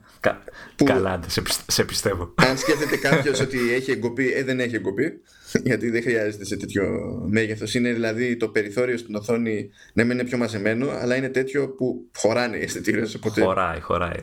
Δεν χρειάζονταν κάτι άλλο. Και έχουν φροντίσει να βάλουν ευρυγόνιο φακό, ώστε να μπορεί να λειτουργήσει το Face ID όπως και αν κρατάει κάποιος το iPad, εκτός βέβαια αν το κρατάει με τέτοιο τρόπο που καλύπτει τους αισθητήρες. Με αυτόν τον τρόπο διαλύσανε όλους τους φόβους και τις φήμες που λέγανε ότι θα μπορείς να το κρατάς μόνο κάθετα και κάτι τέτοια, για την η λύση του Face ID στα κινητά νομίζω δουλεύει μόνο κάθετα, οπότε λέγανε ότι αν έχει αυτό το θέμα το iPad θα το κρατάς μόνο κάθετα και να το ξεκλειδώνεις, οπότε κάνανε νομίζω μια απλή κίνηση η Apple για να λύσει όλο το θέμα. Συσσαγωγικά η Apple, γιατί αν θυμάμαι καλά ο ευρυγόνιος φακός δημιουργεί άλλα θέματα. που πρέπει να λύσει μετά το software. Ο ευρυγόνιος φακός φέρνει πάντα, ειδικά όταν μιλάμε για τέτοια μεγέθη και ποιότητες και τα λοιπά, φέρνει πάντα επαναμορφώσεις. Πράγμα που σημαίνει ότι όταν έχεις ένα σύστημα που βασίζεται στην εικόνα για να βγάλει άκρη και, και το ποιος είσαι τέλος πάντων και πρέπει να ξεκλειδώσει, πρέπει το σύστημα να μπει στη διαδικασία να διαχειριστεί αυτές τις παραμορφώσεις ώστε να διατηρεί την ακρίβεια που χρειάζεται. Και αυτός ήταν ο τρόπος, δεν υπήρχε άλλος τρόπος. Δηλαδή παλιώς τι θα ήταν, θα είχε ένα set από κάμερες στη μία μπάντα και ένα στην άλλη στο πλάι, θα ήταν πολύ κουφό αυτό, ας πούμε. Μόνο και μόνο να το βλέπεις θα ήταν κουφό.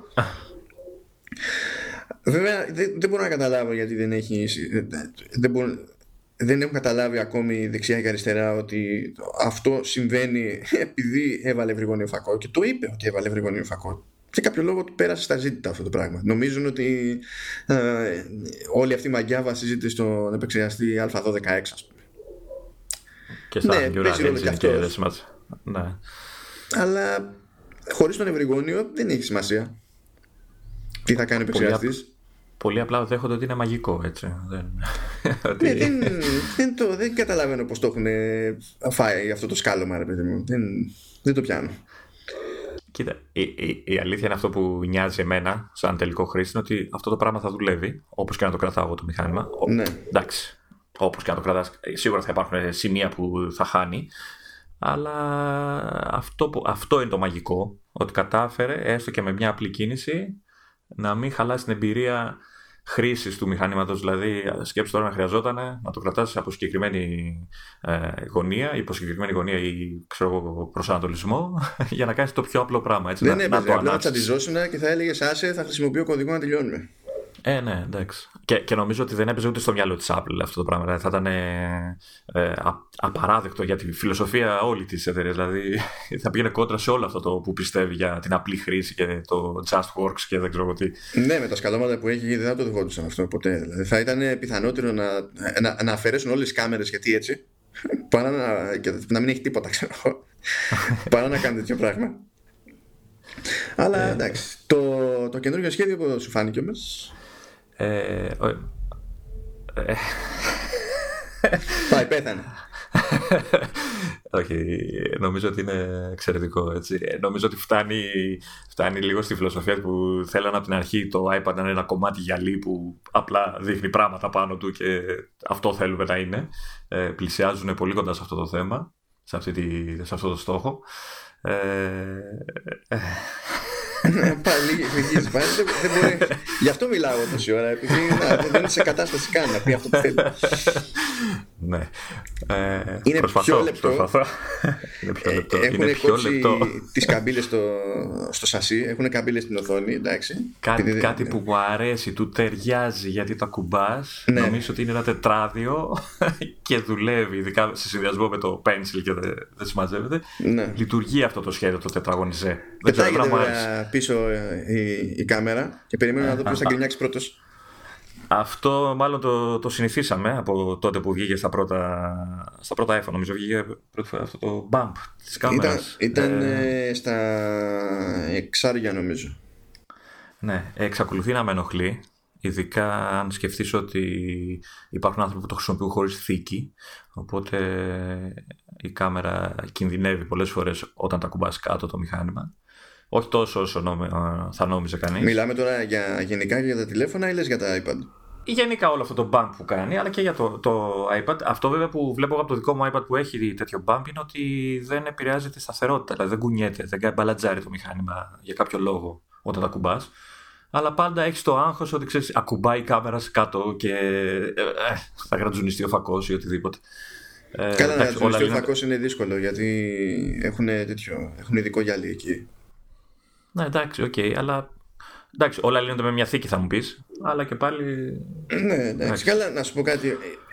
Αν θέλουμε κάτι να γίνεται πιο λεπτό, δεν υπάρχει. Πρέπει να δεχτούμε. Δεν υπάρχει εναλλακτική, διότι το μέγεθος του αισθητήρα ορίζει την ποιότητα της εικόνας και ορίζει και το μέγεθος των κρυστάλλων για τον οποιοδήποτε φακό θα κοτσάρουμε μπροστά. Αυτό δεν πρόκειται να αλλάξει απλά επειδή μας κάνει κέφι. Ναι. Βέβαια το iPad σαν μηχάνημα δεν το παίρνει ο άλλος για τη φωτογραφική του, έτσι. Δεν θα βγεις τώρα με ένα 13άρι τάμπλετ να φωτογραφίζεις στις διακοπές σου. Καλά, ναι, χαίρομαι πολύ. Το έχω δει. Όχι με τόσο μεγάλο μηχάνημα. Όχι με τόσο μεγάλο. Το έχω κάνει και εγώ ίδιος, γιατί εκείνη τη στιγμή ήταν το μόνο διαθέσιμο μηχάνημα που είχα στα χέρια μου. Αλλά ναι, οπότε δεν ξέρω αν θα μπορούσαν ίσως να. Θα μου πεις, θα ήταν μεγάλο πισωγύρισμα από τα προηγούμενα μοντέλα να γλιτώσουν με το εξόγκωμα, αλλά να ρίξουν την ποιότητα του φακού. Δεν θα το δεχόταν κανένας τώρα αυτό, εντάξει. Δεν θα το δεχόταν. Νομίζω ήδη είδα κρίνιες για το φακό ότι και καλά είναι σε λεπτομέρειες κατώτερος, υποδέστερος του προηγούμενου μοντέλου. Φαντάζομαι θα γινόταν έτσι και το εξαφάνιζε. Εντάξει. Okay. Για μένα η φωτογραφία στο iPad Pro δεν έχει νόημα παρά μόνος ως λύση ανάγκης. Εκεί που μπορεί να κάνω ένα σκόλιο τέλος πάντων είναι στην περίπτωση του βίντεο, διότι σε κάποια σενάρια σε διευκολύνει να έχει στο iPad ως τεράστιο viewfinder. Ίσως και σε περιπτώσεις scan για έγγραφα και τέτοια, που είναι και πιο εύκολο λόγω της μεγάλης οθόνης να ρυθμίσεις τις άκρες του εγγράφου και δεν συμμαζεύεται. Ναι, ισχύει και αυτό. Αλλά ναι, εντάξει, οκ. Εμένα μου αρέσει πάρα πολύ το design πάντως, το καινούριο. Αφαίρεσαν και το jack, οπότε είχαν και από εκεί χώρο για να... Κάτι που δεν είπαν ποτέ επί σκηνής. Δεν το είπα, το φάνηκε όμως, νομίζω από τις γωνίες που το δείχνανε. Ναι, παιδί μου, αλλά δεν είπαν τίποτα, δεν είπαν κουβέντα. Ναι. Δεν είπαν κουβέντα ούτε για αυτό, ούτε για το ότι άλλαξε το Smart Connector. Έγινε νομίζω πιο μικρό από ό,τι πήρε. Έγινε πιο μαζεμένο. Έχει λιγότερες επαφές. Νομίζω το δικό μου έχει 3, αλλά είναι το 9,7. Δεν ξέρω στο 12, το 13 μάλλον είχε πιο πολλές επαφές από 3. Όχι, και αυτό 3 έχει. Αλλά νομίζω είναι άλλο το σχήμα, το μέγεθος, δεν θυμάμαι τι παίζει τέλος πάντων. Σίγουρα είναι σε άλλο σημείο τοποθετημένο. Ναι. Είναι νομίζω ψηλά δεξιά. Είναι. Τώρα, δεξιά και αριστερά τώρα βέβαια είναι σχετικό πλέον σε αυτό το iPad. Όχι, νομίζω επειδή είχα και εγώ άλλη εντύπωση και μετά που συζητούσαμε την τελευταία φορά πριν και το ξανατσεκάρισα, νομίζω ότι αν πεις ότι το κρατάω κάθετα το μηχανάκι και το γυρίσω πλάτη ώστε να φαίνεται σωστά προσανατολισμένο το logo της εταιρείας, ότι είναι κεντραρισμένο αλλά χαμηλά στην πλάτη, οπότε είναι κεντρικά δεξιά αν το γυρίσεις σε landscape, ας πούμε. Κάτι που είχε δημιουργήσει πάλι φημολογία για το ίδιο πράγμα που είχαν κάνει και για το Face ID, ότι θυμίζω ότι αυτός ο adapter ουσιαστικά χρησιμοποιείται για να συνδέσει τα πληκτρολόγια, αυτά τα καινούργια πληκτρολόγια και της Apple και άλλων κατασκευαστών που δεν θέλουν ούτε pairing, ούτε συνδέσεις, ούτε τίποτα. Ούτε μπαταρίες, ούτε ρεύμα, παίρνουν ρεύμα από το iPad. Ναι, ούτε φόρτιση, ούτε τα λοιπά. Και μάλιστα όταν είδανε αυτά τα mock-ups που βγαίνανε κατά καιρούς σαν φήμη ότι αυτό θα είναι το καινούργιο iPad, είχαν δει ότι αυτή είχε αλλάξει θέση του Smart Connector και λέγανε, φοβόντουσαν ότι πώς θα γίνει και πάλι θα το χρησιμοποιούμε κάθετα για να γράφουμε, ενώ το έχουμε στο πληκτρολόγιο και αυτά.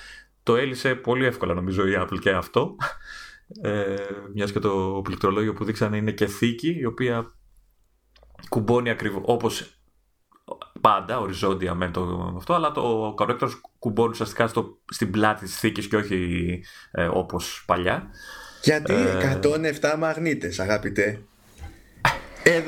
Εδώ είναι που μπαίνουμε στο παιχνίδι το πραγματικό. 107 μαγνητάκια. Θέλω να δω, θα το πεις 107 φορές ακόμα. Εντάξει, δεν κρατάω και σκορ. Μπορεί. Κράτα εσύ. Γιατί έχουμε να πούμε και για άλλα αξεσουάρ που το χρησιμοποιούν. Ναι, εννοείται. Αυτό είναι το πρώτο στάδιο με τα 107 μαγνητάκια. Γιατί υποτίθεται ότι το Smart Keyboard που έχουν βγάλει το καινούριο δεν είναι θηλυκωτό. Δηλαδή όταν πηγαίνεις και τοποθετείς το iPad δεν έχει κάποιο τρόπο να το ασφαλίσεις στις γωνίες κτλ. Αλλά πηγαίνει μόνο τους στη θέση το Smart Keyboard και το κάλυμα από πίσω, ακριβώς επειδή προσανατολίζεται με τους μαγνήτες αυτούς, και έτσι φροντίζει κιόλας να γίνεται σωστά η σύνδεση με το Smart Connector. Δεν χρειάζεται δηλαδή να ψάχνετε κάποιος για να το ευθυγραμμίσει ό,τι να είναι. Κάνει παπ κούμπωσε, γεια σας. Αυτό τώρα έχει δύο θεματάκια. Το ένα είναι ότι αυτό που μου άρεσε εμένα δηλαδή είναι ότι επειδή είναι μαγνητικό ουσιαστικά, είναι μαγνητική πλάτη, βγάλει πληκτρολόγιο, είναι γελίο, έτσι. Ναι. Απ' την άλλη, σε περίπτωση πτώσης ή οτιδήποτε, φοβάμαι ότι θα ξεκολλάει πιο εύκολα από όσο θα ήθελε κανείς η θήκη, χτυπώντας το μηχάνημα κάτω.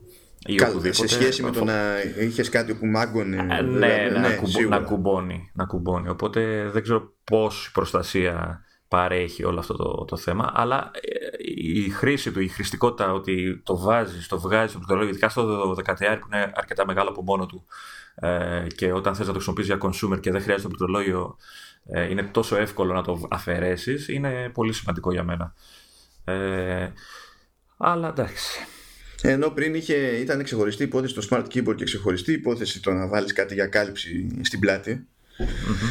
Το οποίο ήταν, τέλος πάντων, ήταν και πιο κουφό από όσο έπρεπε, δεδομένου ότι κάνει και όσα λεφτά κάνει το Smart Keyboard. Που τα καινούργια εννοείται κάνουν παραπάνω, που τέλος πάντων σου λέει, μα σου καλύπτουμε και το υπόλοιπο μηχάνημα. Ναι. Είναι και μεγαλύτερα σε μέγεθος. Καλά, το ένα βασικά είναι μεγαλύτερο σε μέγεθος. Γιατί, ναι, πώς καταφέραμε και το προσπεράσαμε αυτό για τα μεγέθη. Είδες, πήγαμε να βράσω εγώ τα σχεδιαγράμματα που κάνω για την εκπομπή που μου είπες να κρατάμε ένα ρυθμό αυτού μας. Εντάξει, δεν πειράζει. Ας γυρίσουμε λοιπόν στο design. Ναι. Αυτό που έγινε με τις οθόνες, τέλος πάντων, είναι ότι το μεγάλο έμεινε στους 12,9, αλλά επειδή μικρύνανε τα περιθώρια, έχει πέσει ο όγκος του, η διάστασή του και το βάρος του. Έτσι, ενώ τα προηγούμενα στις 12,9 είχαν το βάρος που είχε το iPad 3ης και 4ης γενιάς στις 9,7. Τώρα πλέον είναι πιο ελαφριά από αυτά, 100 γραμμάρια παρακάτω. Και στο μικρό μέγεθος το πήγαν από την ανάποδη. Θελήσανε να κρατήσουν τις γενικές διαστάσεις του μοντέλου που είχαν στις 10,5 ίντσες, αλλά επειδή μικρύνανε τα περιθώρια, σου λέει ας πάμε στις 11.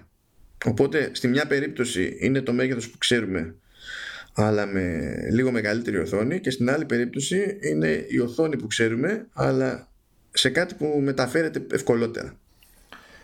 Και κρατιέται ίσως και ευκολότερα. Γιατί το βάρος, σε συνδυασμό με τον όγκο, είναι σημαντικός παράγοντας. Δηλαδή, όταν το κρατάς το μηχάνημα στα χέρια σου, είτε ειδικά με το ένα χέρι, πιστεύω ότι το μικρότερο βάρος θα παίξει μεγάλη διαφορά στην καθημερινή χρήση.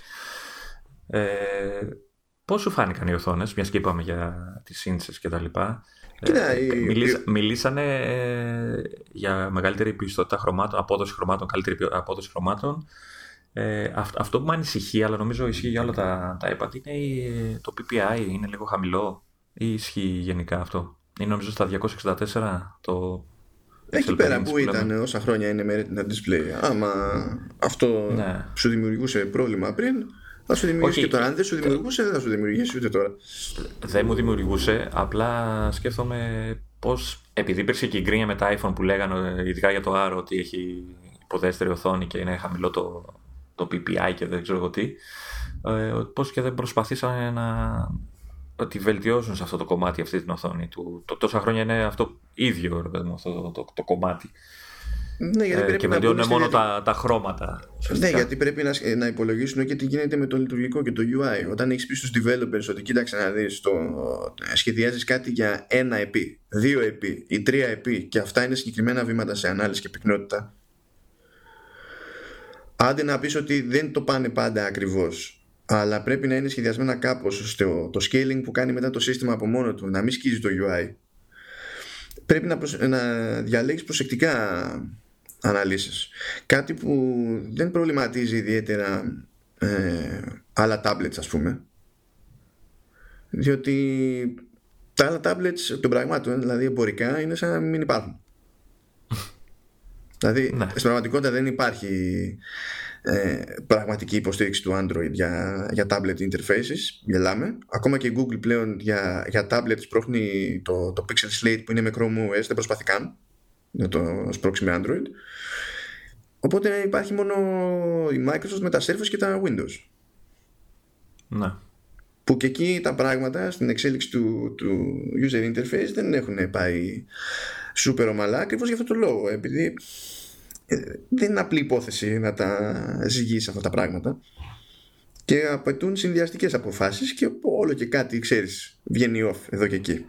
Ίσως βέβαια να παίζει ίσως και μεγαλύτερο ρόλο η απόδοση των χρωμάτων που τη βελτιώνουν κάθε χρόνο, και σίγουρα το ProMotion, αυτό, η τεχνολογία για τα 120 Hz ανανέωσης, το οποίο το έχω δει από, και μόνος μου, ότι κάνει τεράστια διαφορά στην αίσθηση, ειδικά όταν κάνει scroll και οτιδήποτε.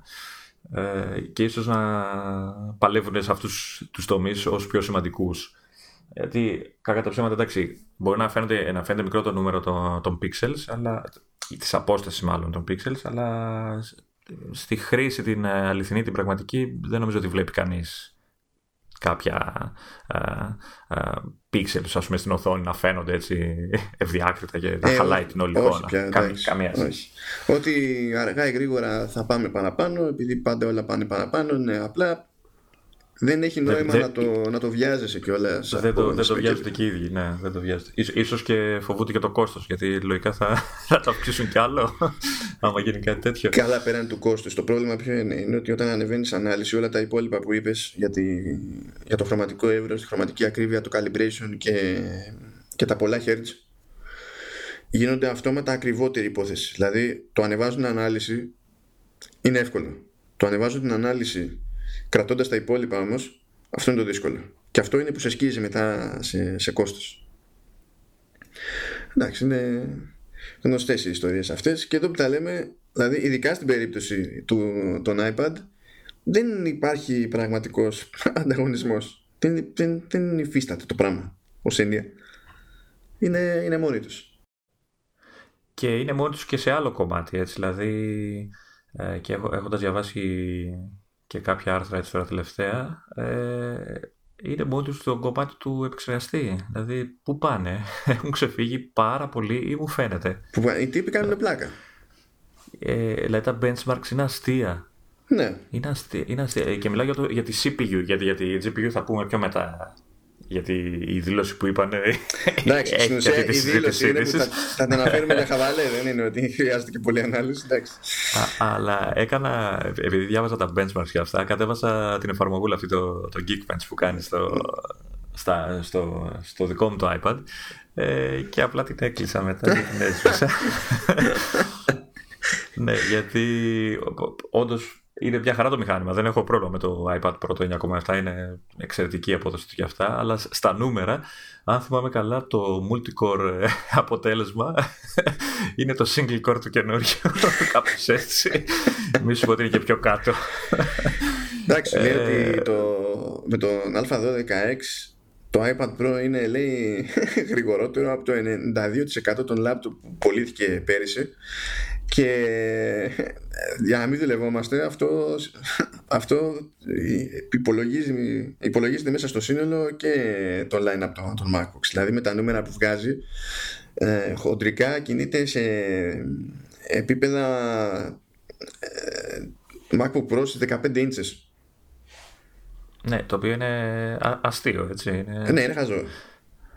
Βέβαια οι κακές οι γλώσσες, εντάξει, το σκέφτομαι και εγώ πολλές φορές, σου λένε οκ, εντυπωσιακό, αλλά τι το κάνεις, πού είναι οι εφαρμογές, εντάξει, δείξανε, αλλά πού είναι, δεν μπορείς να τρέξεις Mac εφαρμογές ή, ξέρεις, παρόμοια πράγματα, σε περιορίζει το λειτουργικό σύστημα. Έχεις έναν θεϊκό επεξεργαστή, ας πούμε, ένα πολύ δυνατό επεξεργαστή, και τι θα το κάνεις, για Facebook, για φωτογραφία μόνο, οι υπόλοιποι.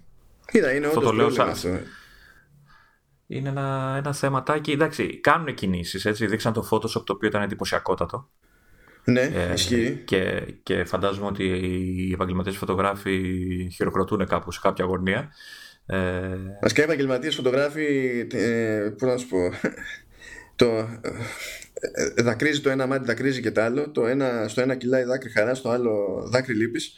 Διότι στην περιοχή που είχε Apple για hands-on, είχε στήσει κάτι MacBook Pro και iPad Pro, και τι κάνανε, στην ουσία το ίδιο πράγμα στο ένα σύστημα και στο άλλο με το Photoshop, και τα zoom in, zoom out που έκανε και τα scale στο iPad Pro γίνονταν ανάλογα γρήγορα στο MacBook Pro, αλλά όχι το ίδιο ομαλά.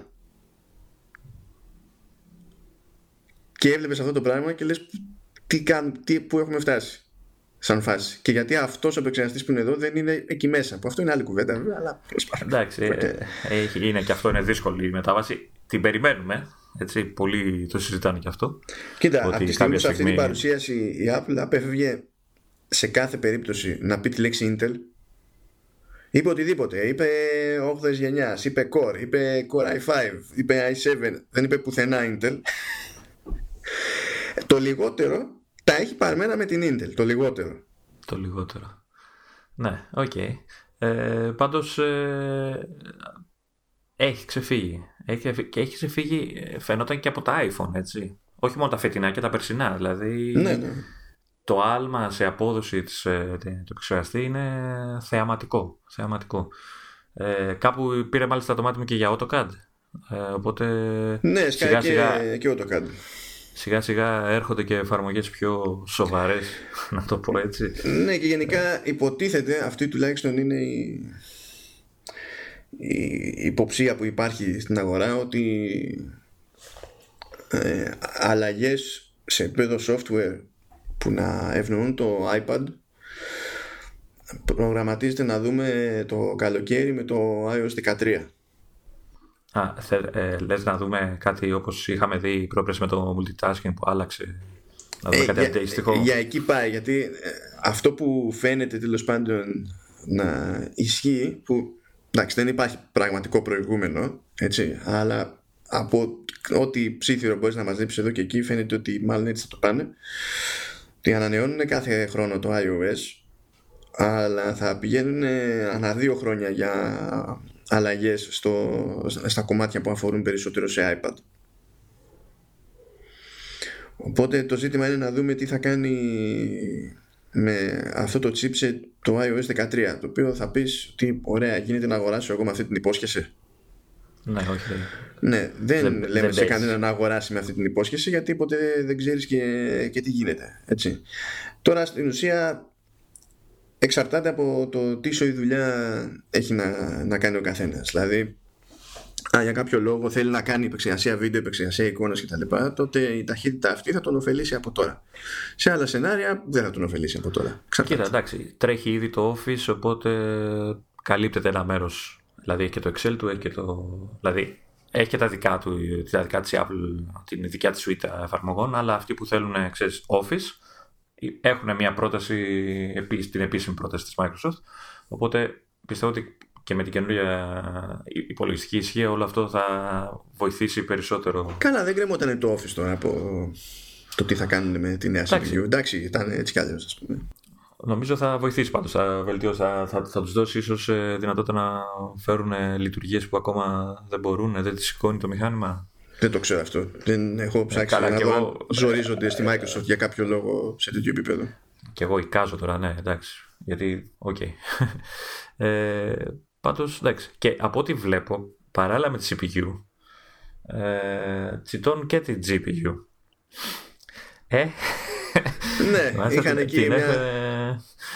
Την κάνανε εξαιρετική. Την κάνανε family με το Xbox One S. Ναι, και το είπαν αυτό επί σκηνής. Βασικά δεν νομίζω να χαιρόταν κανένας. Ακόμα και στον ειδικό τύπο που δεν ασχολείται με games, φάνηκε αστεία αυτή η δήλωση. Γιατί ακόμα και αυτοί έχουν πάρει χαμπάρι ότι δεν έχει σημασία να μου τα λες αυτά τα πράγματα, από τη στιγμή που χωρίς χειριστήριο δικό σου δεν πρόκειται να δω το σύστημα ως κάτι που με βολεύει για gaming. Και να βγάλεις ό,τι θέλεις.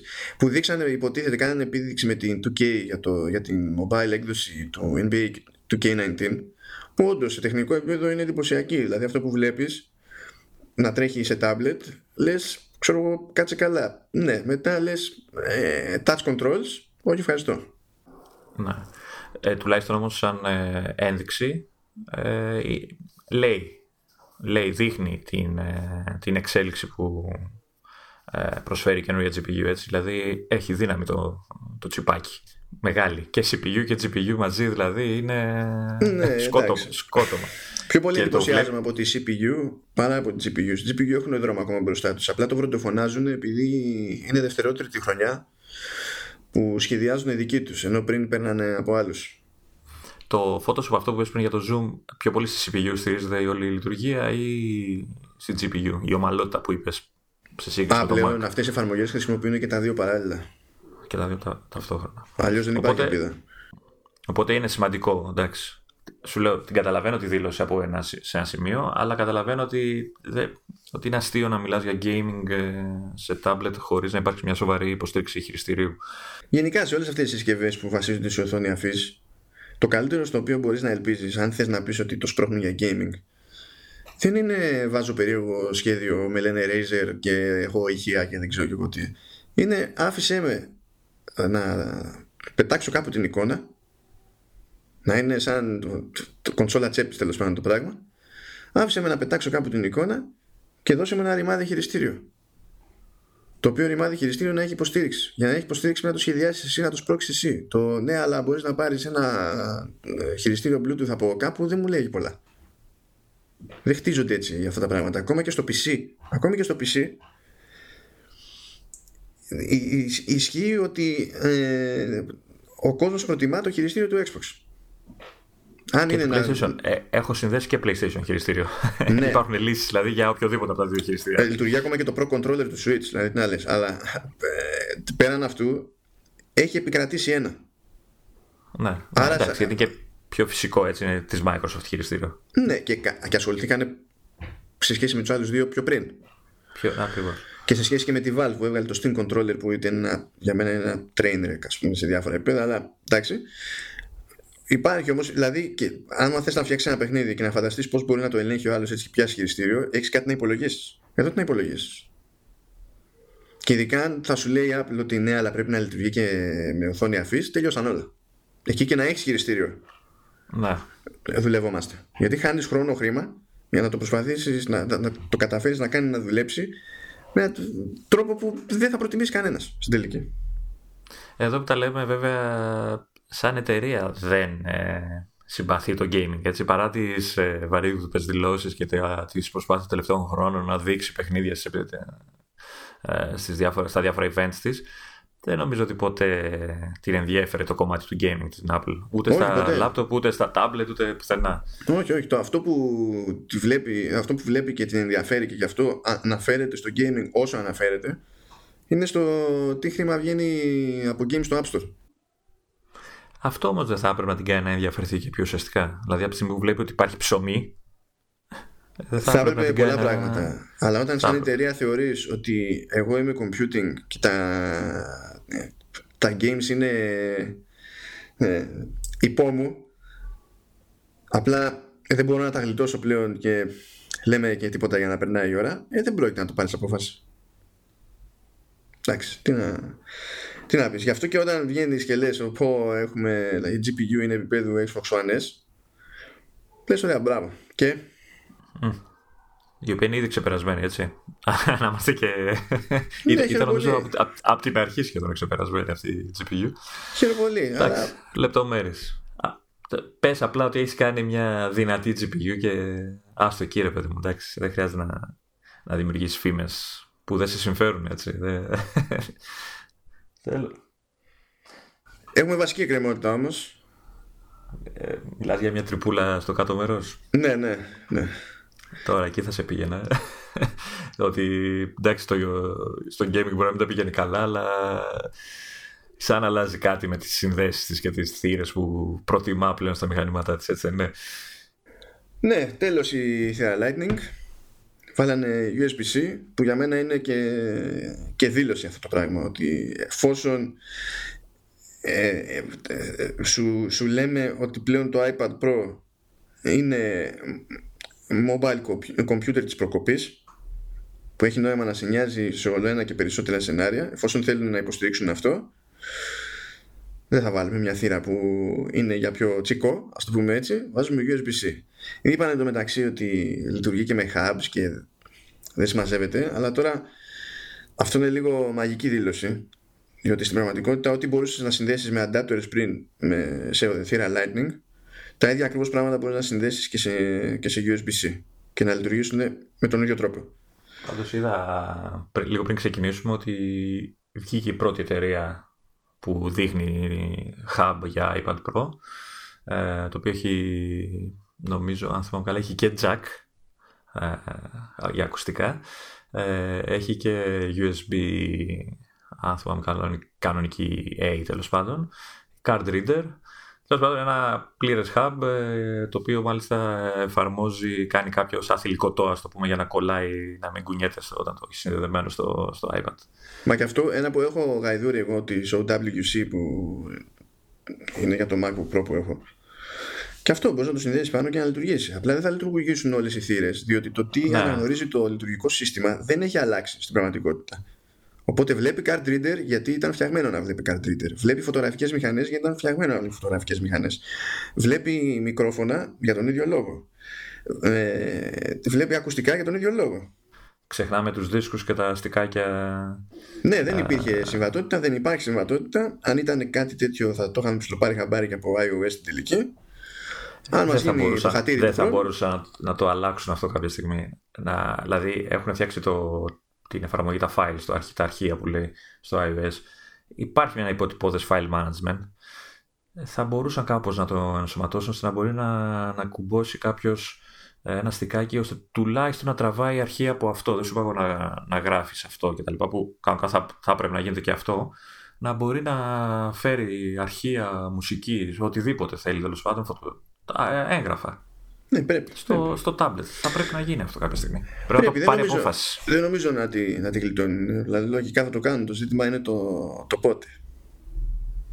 Μέχρι τώρα το μόνο που κερδίζεις σε χρηστικότητα, χάρη στη USB-C, και αυτό όχι τέλος πάντων και λόγω της θύρας, είναι ότι μπορείς να κουμπώσεις πάνω στη USB-C καλώδιο Lightning και να φορτίσεις άλλη συσκευή iOS. Ναι, το iPhone πιο πολύ αναφέρανε, ναι. Νομίζω. Και νομίζω ότι ταυτόχρονα φορτίζει και πιο γρήγορα. Κάτι τέτοιο διάβασα. Σαν θύρα παρέχει πιο γρήγορη φορτίση. Κάτι τέτοιο διάβασα τουλάχιστον. Δεν είδα πόσα βόλτ είναι, θα σε γελάσω. Δηλαδή ότι η θύρα θεωρητικά μπορεί να το κάνει αυτό, ναι, αλλά δεν ξέρω τώρα τι βόλτ δίνει το iPad όταν τραβάει τη δική την μπαταρία. Mm-hmm. Οπότε μπορεί, ναι, μπορεί όχι. Το σημαντικό είναι ότι την βάλανε ένα άλλο φορτιστή στα iPad Pro, είναι 18 βάτος και θα κλέβει λιγότερο. Μου κάνει εντύπωση που δεν το περάσαν και στα καινούργια iPhone, ώστε να είναι όλη σειρά με την ίδια θύρα. Tim Cook, φίλος, σιγά-σιγά, δεν βιαζόμαστε. Και το 2019 έχει ο Θεός. Και μέχρι τότε θα σκουλήσουμε καλώδια USB-C σε Lightning, έτσι. Ναι, εντάξει. Αλλά δημιουργεί εντύπωση γιατί τα μηχανάκια βγήκαν μαζί, έτσι, σχεδιαστήκαν παράλληλα. Δηλαδή θα μπορούσαν να έχουν κοινή θύρα σύνδεσης. Τελεία. Δεν σου λέω για τα περσινά, αλλά τουλάχιστον τα φετινά θα μπορούσαν να είναι. Και θα διευκόλυνε και πολύ και αυτό με τη φόρτιση που είπες πριν, ότι το iPad φορτίζει iPhone κτλ. Και γενικά θα διευκόλυνε πολύ όλους να έχουν ένα κοινό καλώδιο. Επιτέλους. Δεν είναι σε τέτοιες κλίμακες το timing είναι πολύ περίεργο. Δηλαδή, ή έχεις πάρει απόφαση ότι σε νοιάζει να κάνεις μια τέτοια μετάβαση ολοκληρωτικά και όσο πιο γρήγορα γίνεται, ή κοιτάζεις να αποφύγεις το μαζεμένο το μπλέξιμο και το πας έτσι τσουκουτσουκου μπολ. Η νοοτροπία είναι αυτή πλέον. Είναι δύσκολο να περιμένεις κάτι άλλο. Εκεί που κάνανε την έκπληξη ήταν με το καινούργιο το Apple Pencil. Έκπληξη. Δηλαδή με το σκεπτικό ότι ήταν λες και ακούσανε όλα τα παράπονα. Όλα όμως, όλα. Κάνανε κάτι για αυτά και μετά πήγανε και λίγο παραπέρα για το χαβαλέ. Ναι, όπως κάνει συνήθως Apple, να δώσει και κάτι παραπάνω έτσι για να δικαιολογήσει το όνομα, ας πούμε. Σου λέει 107 μαγνήτες βάλαμε. Νομίζω πλησιάζεις και εσύ τις αναφορές σου.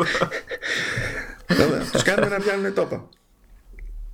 Εντάξει, το καινούργιο Apple Pencil έχει άλλο σχέδιο πλέον, δεν είναι πλήρως κυλινδρικό. Έχει μια πλευρά που είναι επίπεδη, στην οποία κατά παραγγελία μπορούμε να γράψουμε και ατάκα πάνω. Ναι, θα μπορούσα να γράψω πολλά πράγματα. Ναι, εντάξει, να σου πω, καλά να είσαι, να πληρώνεις πολλαπλά Apple Pencil, γράψε όσο θέλεις πάνω. Βάλε. Να έχεις 5-10 τέλος πάντων, το καθένα για διαφορετική διάθεση. Κάνε ποιο θα πάρω σήμερα. Κάνε ό,τι τρέλα θέλεις, να σου κάνω. Δεν έχει θύρα, δεν έχει βίσμα Lightning τέλος πάντων. Δεν έχει καπάκι που να μπει να βγαίνει. Και να χάνεται. Ναι, ακριβώς και αυτό. Πράγμα που σημαίνει ότι δεν καρφώνεται πάνω στο iPad για να φορτιστεί. Τι κάνει όμως, πηγαίνει και κουμπώνει σε κάθε μία από τις τέσσερις πλευρές του iPad, σε όποια βολεύει το καθένας, κάνει παπ με τους μαγνήτες. Πόσους? Τους 107 μαγνήτες. Έτσι. Ναι. Να μας ακριβείς. Και όταν ακουμπάει έτσι πάνω στο iPad, φορτίζεται κιόλας εξ επαφής. Δεν και, υπάρχει δηλαδή φορτιστής ξεχωριστός. Και συνδέεται ταυτόχρονα, ενεργοποιείται δηλαδή. Ναι, κάνει το pairing ουσιαστικά που λέμε. Ναι, γιατί προηγουμένως έπρεπε να το καφώσει μια στη Lightning για να γίνει ζεύξη, ας πούμε, και να ενεργοποιηθεί και τα λοιπά. Ενώ τώρα απλά κάνεις παπ και τελείωσε. Βέβαια, διάβαζα λίγο πριν, ναι, και εγώ αυτό ήθελα να σου πω, ότι ακούω κάποια θεματάκια. Ναι, εντάξει, δεν ξέρω αν είναι θέμα software αυτά. Λογικά software θα είναι. Όπου καμιά φορά τέλος πάντων είναι πάνω στο μηχανάκι, αλλά δεν έχει γίνει ζεύξη και θέλει μια προσπάθεια ακόμη. Ακούω και για παράπονα και για το μαγνητικό κομμάτι, ότι αν το έχεις έτσι και πολλές φορές βγάζοντας το φεύγει το μολύβι, ξεκολλάει. Εντάξει. Ναι, εντάξει. Σου λέω τις γκρίνιες που άκουσα και εγώ σήμερα, τις διάβασα μάλλον. Αυτό το δεύτερο δεν το παίρνω πολύ σαν σοβαρά, γιατί αν ο άλλος έχει σκεφτεί ότι θα το... δηλαδή πότε έχεις πει θα κρατήσω ένα πράγμα σε ένα άλλο πράγμα πάνω με μαγνήτη, τα έχεις βάλει χύμα σε μια τσάντα και έχεις σκεφτεί στα σοβαρά ότι αποκλείεται να ξεφύγει το ένα από το άλλο. Εντάξει, ίσως πιο ανησυχητικό είναι αυτό τα προβληματάκια με τη σύνδεση που παρουσιάζονται, αλλά εγώ πιστεύω ένα software update ή οτιδήποτε. Ναι, γιατί δεν το διάβασα εντωμεταξύ από πολλές μεριές αυτό, οπότε δεν φαίνεται να είναι, ξέρεις, κάτι γενικευμένο. Ναι. Το πέτυχα όμως κι εγώ. Είναι αυτά τα προβληματάκια που της πρώτης περίοδου που λέμε. Ναι. Βέβαια δεν είναι συμβατό με τα υπόλοιπα iPad, γιατί δεν έχεις που να το καρφώσεις για να φορτιστεί. Ξέχασες κάτι πολύ σημαντικό που έκαιγε σένα πολύ. Ναι. Ότι είναι ματ. Είναι ματ, δεν είναι για αριστερό. Μα μου ξέχασες το πιο σημαντικό. Τι καλά, είμαι εντάξει. Είμαι αιώνιος εχθρός του για αριστερού. Ναι, αλλά τώρα πώς θα μαζεύεις δαχτυλιές? Δηλαδή αν γινόταν να ξυπνήσω μια μέρα και να είναι και οι καράφλες των ανθρώπων ματ, θα ήμουν χαρούμενος. Δεν πιστεύω ότι είπες κάτι τέτοιο τώρα. Και κάπου εδώ τελειώνει η εκπομπή. Τουλάχιστον βρήκαμε τίτλο για την εκπομπή. Ναι, είμαι ξεκάθαρος εχθρός. Δηλαδή είμαι ο τύπος που όταν ήταν το αυτονόητο ότι θα τυπώσουμε φωτογραφίες, απέφευγα το γυαλιστερό χαρτί. Όλοι θέλανε γυαλιστερό. Εγώ δεν ήθελα. Η αλήθεια είναι ότι δεν με αρέσει το γυαλιστερό χαρτί στις φωτογραφίες, αλλά δεν φτάνω μέχρι εκεί. Όλα δεν το συζητάμε καν. Δηλαδή είμαι απόλυτα χαρούμενος για αυτό το πράγμα. Δηλαδή, εντάξει, μάνι θα γλιστράει λιγότερο το ρημάδι στο χέρι. Εντάξει. Σε αφήνω τώρα πας στα πιο σημαντικά που με εκνευρίζουν εμένα. Ένα δηλαδή, το θέμα της συμβατότητας. Εντάξει, είπαμε ότι... Εντάξει, το κατανοώ ρε παιδί μου. Δηλαδή ναι, θα μπορούσες να πεις ότι το βάζω σε καλώδιο Lightning και το φορτίζω, ξέρω εγώ, ξεχωριστά. Okay. Μιλάμε πάντα ότι, για να εξηγήσουμε, ότι το καινούριο Pencil είναι συμβατό μόνο με το καινούριο iPad Pro. Ναι. Κάτι αναμενόμενο. Αλλά το παλιό το Pencil, το πρώτο, δυστυχώς δεν είναι συμβατό με το καινούριο iPad Pro. Είναι μόνο με τα προηγούμενα μοντέλα. Κάτι που εμένα με εκνευρίζει, να το πω ευγενικά. Γιατί υπάρχουν πρακτικά εμπόδια όμως. Υπάρχουν πρακτικά εμπόδια. Πώς να το κάνεις? Υπάρχουν πρακτικά εμπόδια που πιστεύω ότι μπορούσαν να βρουν λύσεις για αυτά. Γιατί μιλάμε για ένα πράγμα, μια συσκευή που τη βγάλανε, ναι, είναι 2 χρόνια. Θα σ' άρεσαν αυτές οι λύσεις όμως και αυτές σαν λύσεις?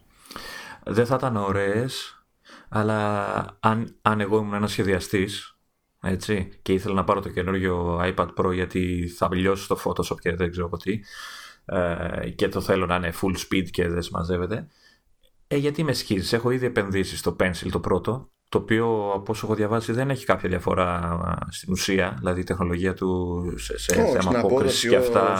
Ως γραφίδα είναι το ίδιο. Ναι, οπότε με σκίζεις εμένα ως επαγγελματία που έχω επενδύσει ήδη σε ένα μηχάνημα που βγήκε, σε ένα αξεσουάρ που βγήκε πριν 2 χρόνια, ούτε πρέπει να έχει κλείσει 2 χρόνια. Κάπου για να πάρεις το πολύ καλύτερο και τα λοιπά pencil σε θέματα χρηστικότητας και τα λοιπά, ευχρηστίας, και δεν συμμαζεύεται, αλλά δώσε μου μια λύση. Δηλαδή ήδη μου έχεις έναν ανταπτοράκο που μπορώ να το κουμπώσω σε μπρίζα στο φορτιστή του iPhone, ας πούμε, οπότε λύνεται το θέμα της φόρτισης, και το pairing πλέον, εντάξει, ξέρω εγώ, νομίζω υπήρχε τρόπος, θα βρίσκαν κάποιο τρόπο να λειτουργήσει όλο αυτό το θέμα. Ναι, γίνεται, απλά θα έπρεπε να βάλεις πλήκτρο πάνω στο pencil και θα έπρεπε μάλλον να το κάνεις λίγο πιο βαρύ και λίγο πιο χοντρό. Αλλά όχι, εγώ έλεγα ότι θα μπορούσαν να βρουν μια λύση για το παλιό, όχι να αλλάξουν το καινούριο. Ίσως να μπορούσαν να έχουν ένα ανταπτοράκο για τη USB-C, οπότε με το κάρφωνος για να φορτίσει, να έκανε και το πέριγγο όπως το κάνει τώρα στα. Καλά, τέτοιος αντάπτορας υπάρχει και δεν νομίζω να το έχει δοκιμάσει κανένας για να δει τι θα γίνει έτσι και πώς πάνω αυτό.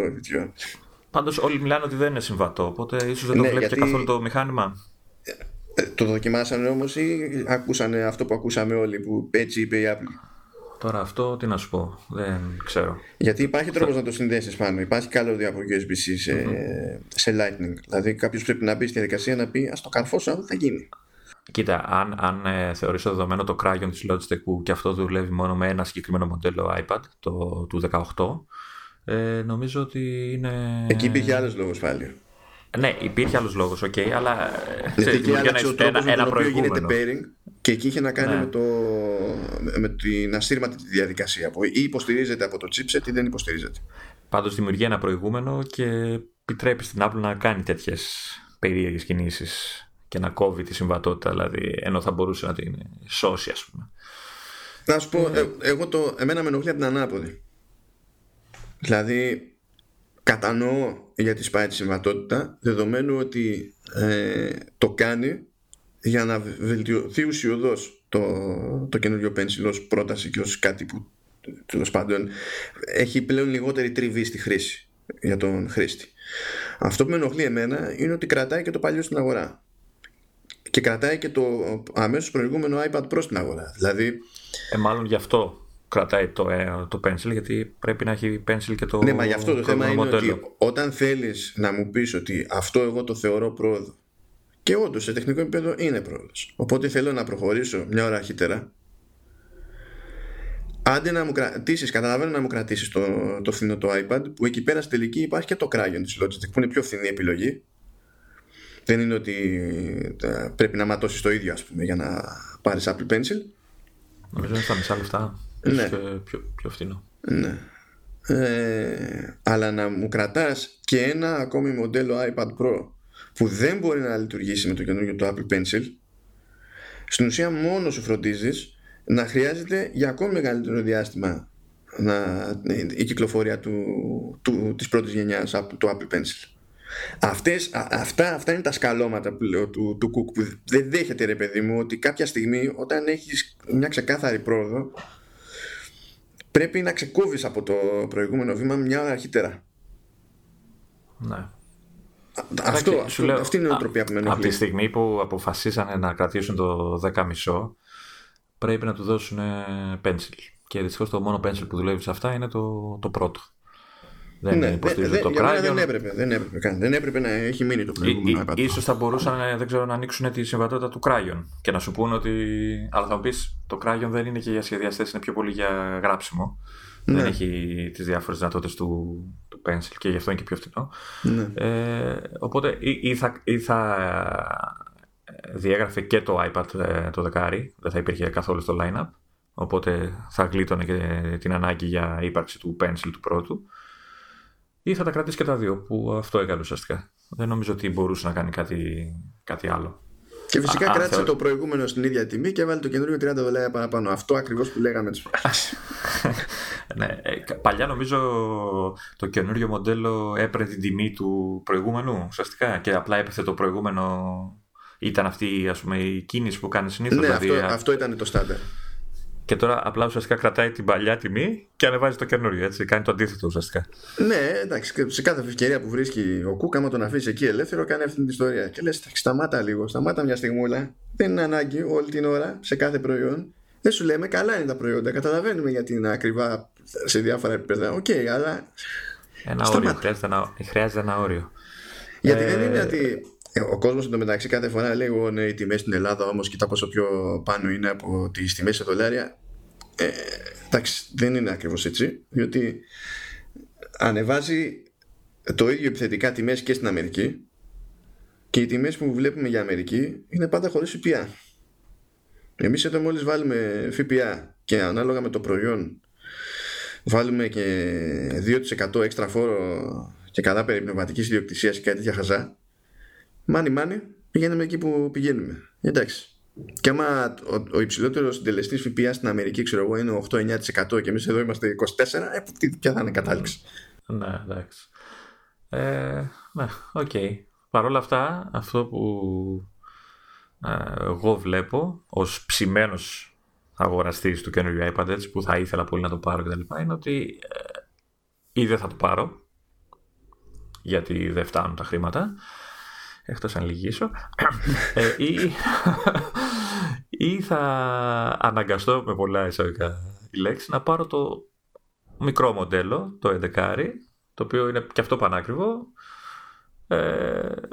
Στο ξαναπεί, αλλά ίσως είναι πιο προσιτό. Δεν θα είναι πρόβλημα το 11, διότι θα είναι πάλι θα πά σε μεγαλύτερο μέγεθος σε σχέση με σε σχέση με αυτό που έχω, εννοείς. Ναι, δεν είναι αμεληταία η απόσταση, δηλαδή. Ναι, αλλά είναι αυτό, δεν σου συμβαίνει ότι όταν σου καφώνεται κάτι στο μυαλό, όταν στοχεύεις σε κάτι. Και εγώ θα προτιμούσα το μεγάλο για διαφόρους λόγους. Αλλά εμένα με σκαλώνει και το ζήτημα με τη RAM. Ένας λόγος που το θες εσύ, είσαι τυφλός. Ναι, παιδί μου, εντάξει. Ναι.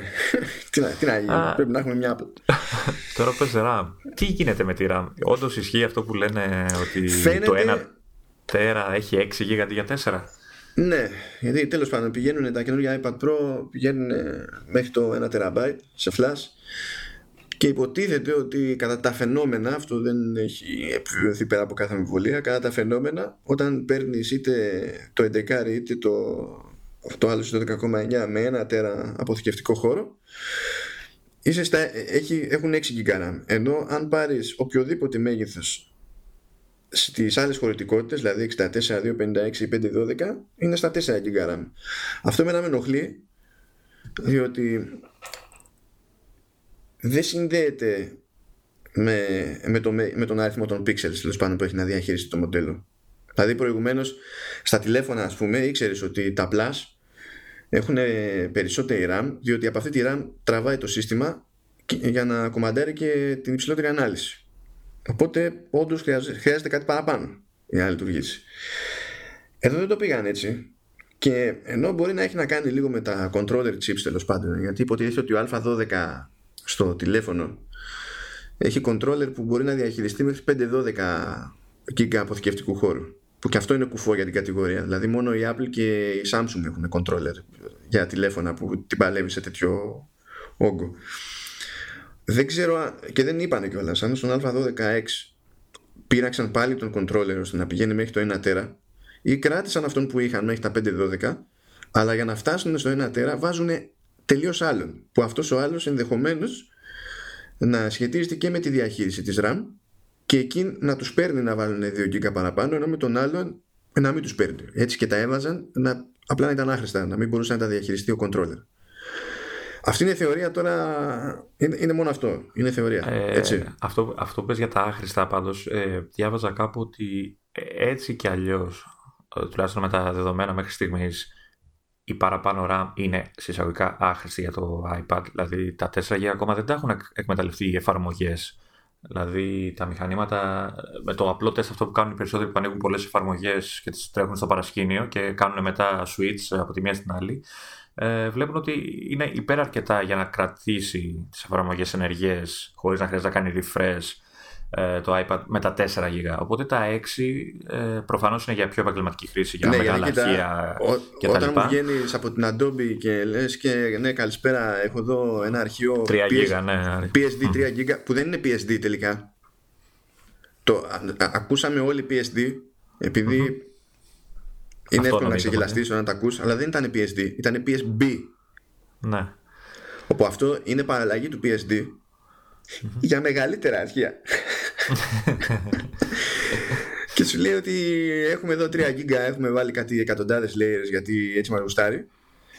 Ναι, το εκεί το καταλαβαίνω. Απλά σου λέει ο άλλος ότι στην καθημερινή χρήση και στην πιο normal χρήση ενός iPad τα 4 GB ακόμα τουλάχιστον είναι υπεραρκετά. Αποδεικνύονται υπεραρκετά. Και συμφωνώ. Αλλά εγώ, αν για κάποιο λόγο ξέρω ότι έχω σώρικο σενάριο, αλλά δεν θεωρώ ότι χρειάζομαι οπωσδήποτε ένα τέρα αποθηκευτικού χώρου πάνω στη συσκευή. Και δεν μου λέει η Apple ότι υπάρχει αυτή η διαφορά, η οποία μπορεί να παίξει ρόλο σε ένα τόσο απαιτητικό σενάριο. Υπάρχει πρόβλημα. Και αυτό εφόσον πάλι λέμε, επειδή ένας είναι που έχει κάνει τη βουτιά και έχει καταλήξει σε αυτό το συμπέρασμα για τη διαφοροποίηση στη RAM, δεν έχει διασταυρωθεί επαρκώς το πράγμα. Αν ισχύει αυτό το πράγμα, το ότι δεν το επικοινωνεί η Apple με ενοχλεί. Είναι άλλο να έχεις ένα συγκεκριμένο πράγμα σε ένα συγκεκριμένο προϊόν και να μην λες πόσο είναι, γιατί λες ότι εγώ θα σου εγγυηθώ για την εμπειρία χρήσης. Και άλλο το να παίζει διαφοροποίηση και να μην έχω ιδέα, ώστε σε περίπτωση που με επηρεάζει να πρέπει να διαλέξω κάτι συγκεκριμένο. Ναι, αυτό είναι όντως. Να σου πω τελευταία, σε 2 μέρες θα μάθουμε, έτσι. Δηλαδή, αυτά δεν κυκλοφορεί, αν δεν κάνω λάθος. Ναι, κοίτα, τα πρώτα reviews βγήκανε τώρα η μέρα Δευτέρα που κάνουμε την υπογράφηση. Μιλάω για τους καμένους με τα tear down και τα λοιπά που θα μας πούν ακριβώς όλα τα specs για όλα τα... Θα πιάσει κανένα iFixit. Θα πιάσει σφυρί και καλέμι και θα δούμε τι θα γίνει. Ναι. Και μπορούμε να κάνουμε και στοίχημα από τώρα για πόσο βαθμό θα του βάλει repairability. -2, ξέρω. Ναι. Πάντως, εντάξει, ένα μένει από την παρουσίαση του iPad. Είναι ότι εξακολουθώ να το θέλω. Γενικά αυτή είναι η εντύπωση των περισσότερων. Το έχουν πάθει πλάκα και με το άλμα που έχει γίνει σε επιδόσεις και με το σχέδιο. Εσύ βλέπω βιντεάκια, γιατί είμαι ηλίθιος και δεν θέλω να καώ, και φαίνεται από το βίντεο η διαφορά στην αίσθηση της ταχύτητας. Δηλαδή το πώς κάνει ένα αλλαγή από τη μία εφαρμογή στην άλλη, πώς ανοίγουν τα παράθυρα από το πιο απλό, τα settings, μέχρι το πιο βαριά εφαρμογή, και πόσο άνετα πας από τη μία στην άλλη. Και μετά γυρνάω στο δικό μου και απλά θέλω να το σπάσω. Το οποίο είναι, ξαναλέω, μια χαρά μηχάνημα, έτσι. Ναι, μια χαρά είναι, σιγά. Αλλά ναι. Θέλω αυτό το πέτσα, το καρφώσω καμιά μέρα, έτσι, χρακ. Τι θα γίνει, θα αντέξουμε. Δεν είμαστε... Δεν είναι κάθε μέρα του Αγιανιού που λένε.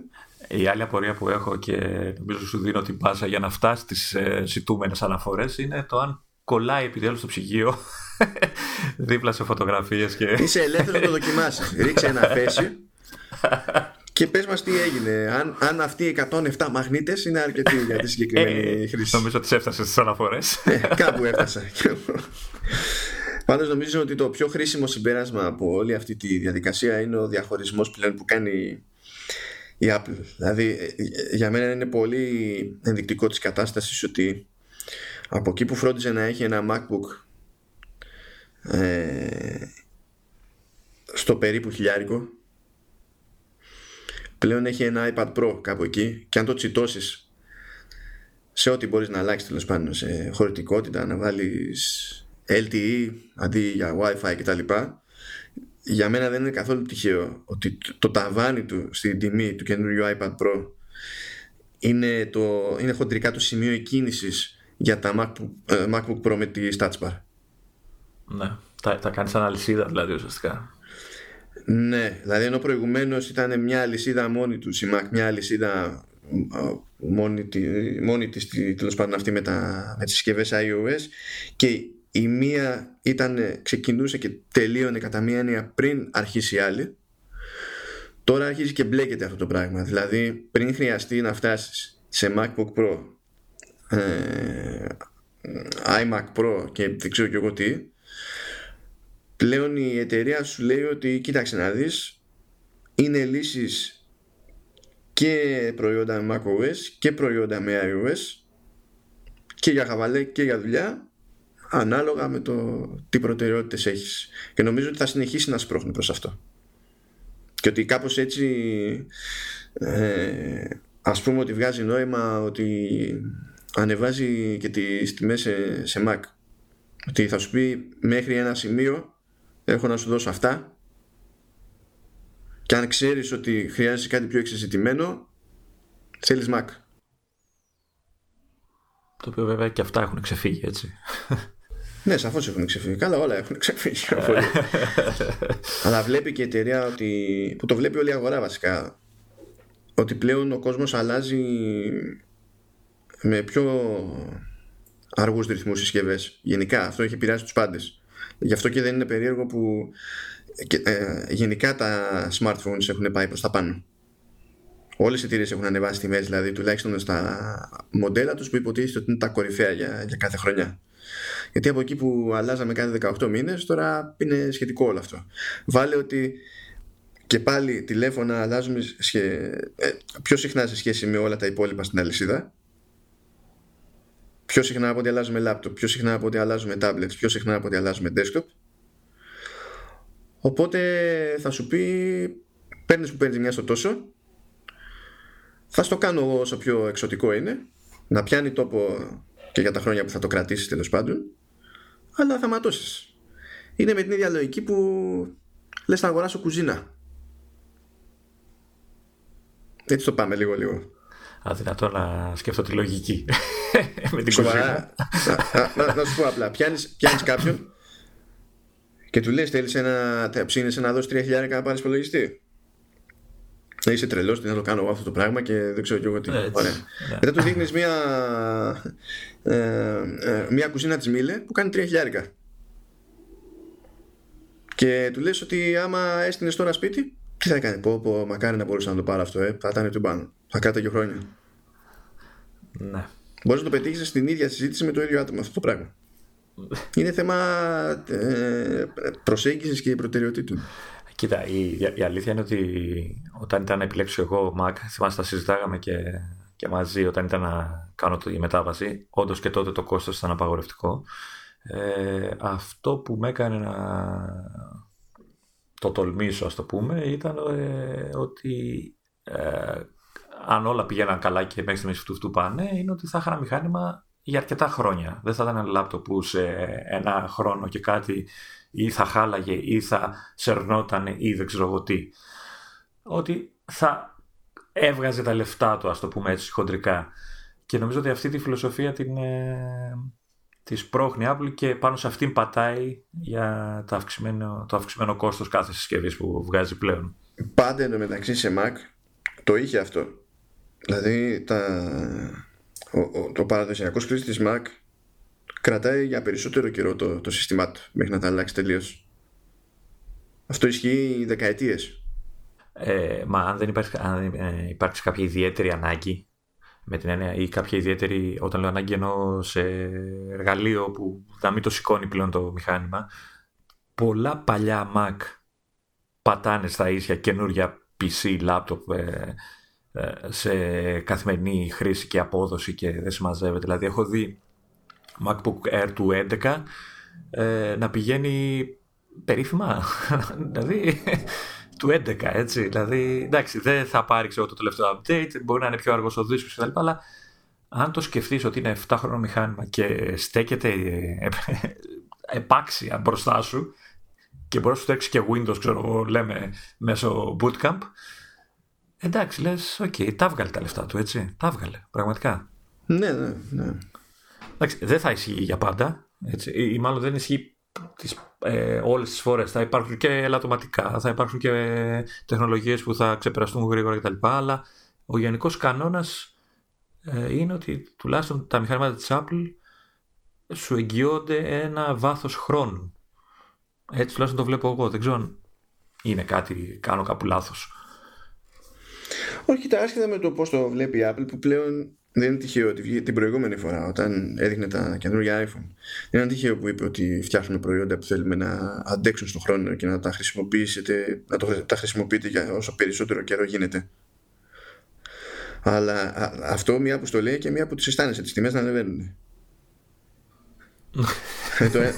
Δεν είναι τυχαίο ότι τα ξεστομίζει αυτά τα πράγματα. Αυτό που τη βοηθά να τη καπουλάρει, ας πούμε, είναι ότι όντως στηρίζει ένα μηχάνημα για χρόνια. Δηλαδή στην κατηγορία των τηλεφώνων τώρα και των tablets τα στηρίζει αυτά περισσότερο από οποιονδήποτε άλλον. Και αυτό ίσχυε από νωρίς. Αν σκεφτείς ότι το iOS 12, το οποίο είναι το τελευταίο ας πούμε λειτουργικό, υποστηρίζεται από το 5S. Ναι, από το 5S είναι τηλέφωνο του 2013. Ναι, και ξέρεις ότι άλλα Android αντίστοιχα δεν ξέρεις αν του χρόνου θα έχουν το καινούργιο λειτουργικό. Αυτό είναι σημαντικό. Γενικά δεν ξέρεις. Ναι. Οκ. Βέβαια αυτό που εγώ πρέπει να λύσω μέσα μου είναι ότι μπορεί με να αντέχει το iPad που λέγαμε πριν, το δικό μου, και να είναι και ωραίο μηχάνημα κτλ. Αλλά πρέπει να λύσω το πρόβλημα του θέλω το καινούριο. Κοίταξε, να χτίσεις χαρακτήρα. Ναι, δεν το βλέπω να χτίζω τίποτα. Είναι κατεστραμμένο. Είμαι κατεστραμμένος από τη φύση μου. Τώρα τι να σου κάνω. Εκεί δεν σου φταίει κανένας. Δεν μου φταίει, όχι. Εγώ μια χαρά χαρούμενος θα ήμουν με το iPad Pro, δεν θα είχα πρόβλημα. Ναι, θα ξεροστάλιαζα για το καινούριο, ρε παιδί μου, αλλά θα ζούσα όμως, ρε παιδί μου. Θα ζούσα, δεν θα είχα πρόβλημα. Εντάξει.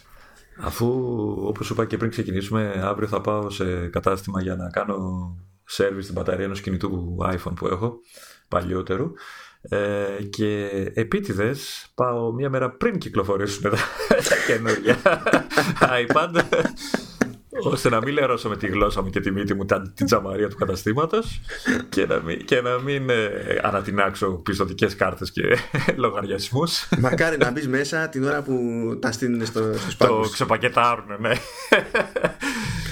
Ναι. Μακάρι, okay. Τότε ξέρεις, περιμένω FaceTime βίντεο. Θα τα ακούσεις τις ειδήσεις καταρχήν. Ναι. Όχι, το έχω, είμαι συγκρατημένος άνθρωπος, λογικός, δεν θα ενδώσω σε τίποτα. Εκτός από... Αυτό, ναι, οκ.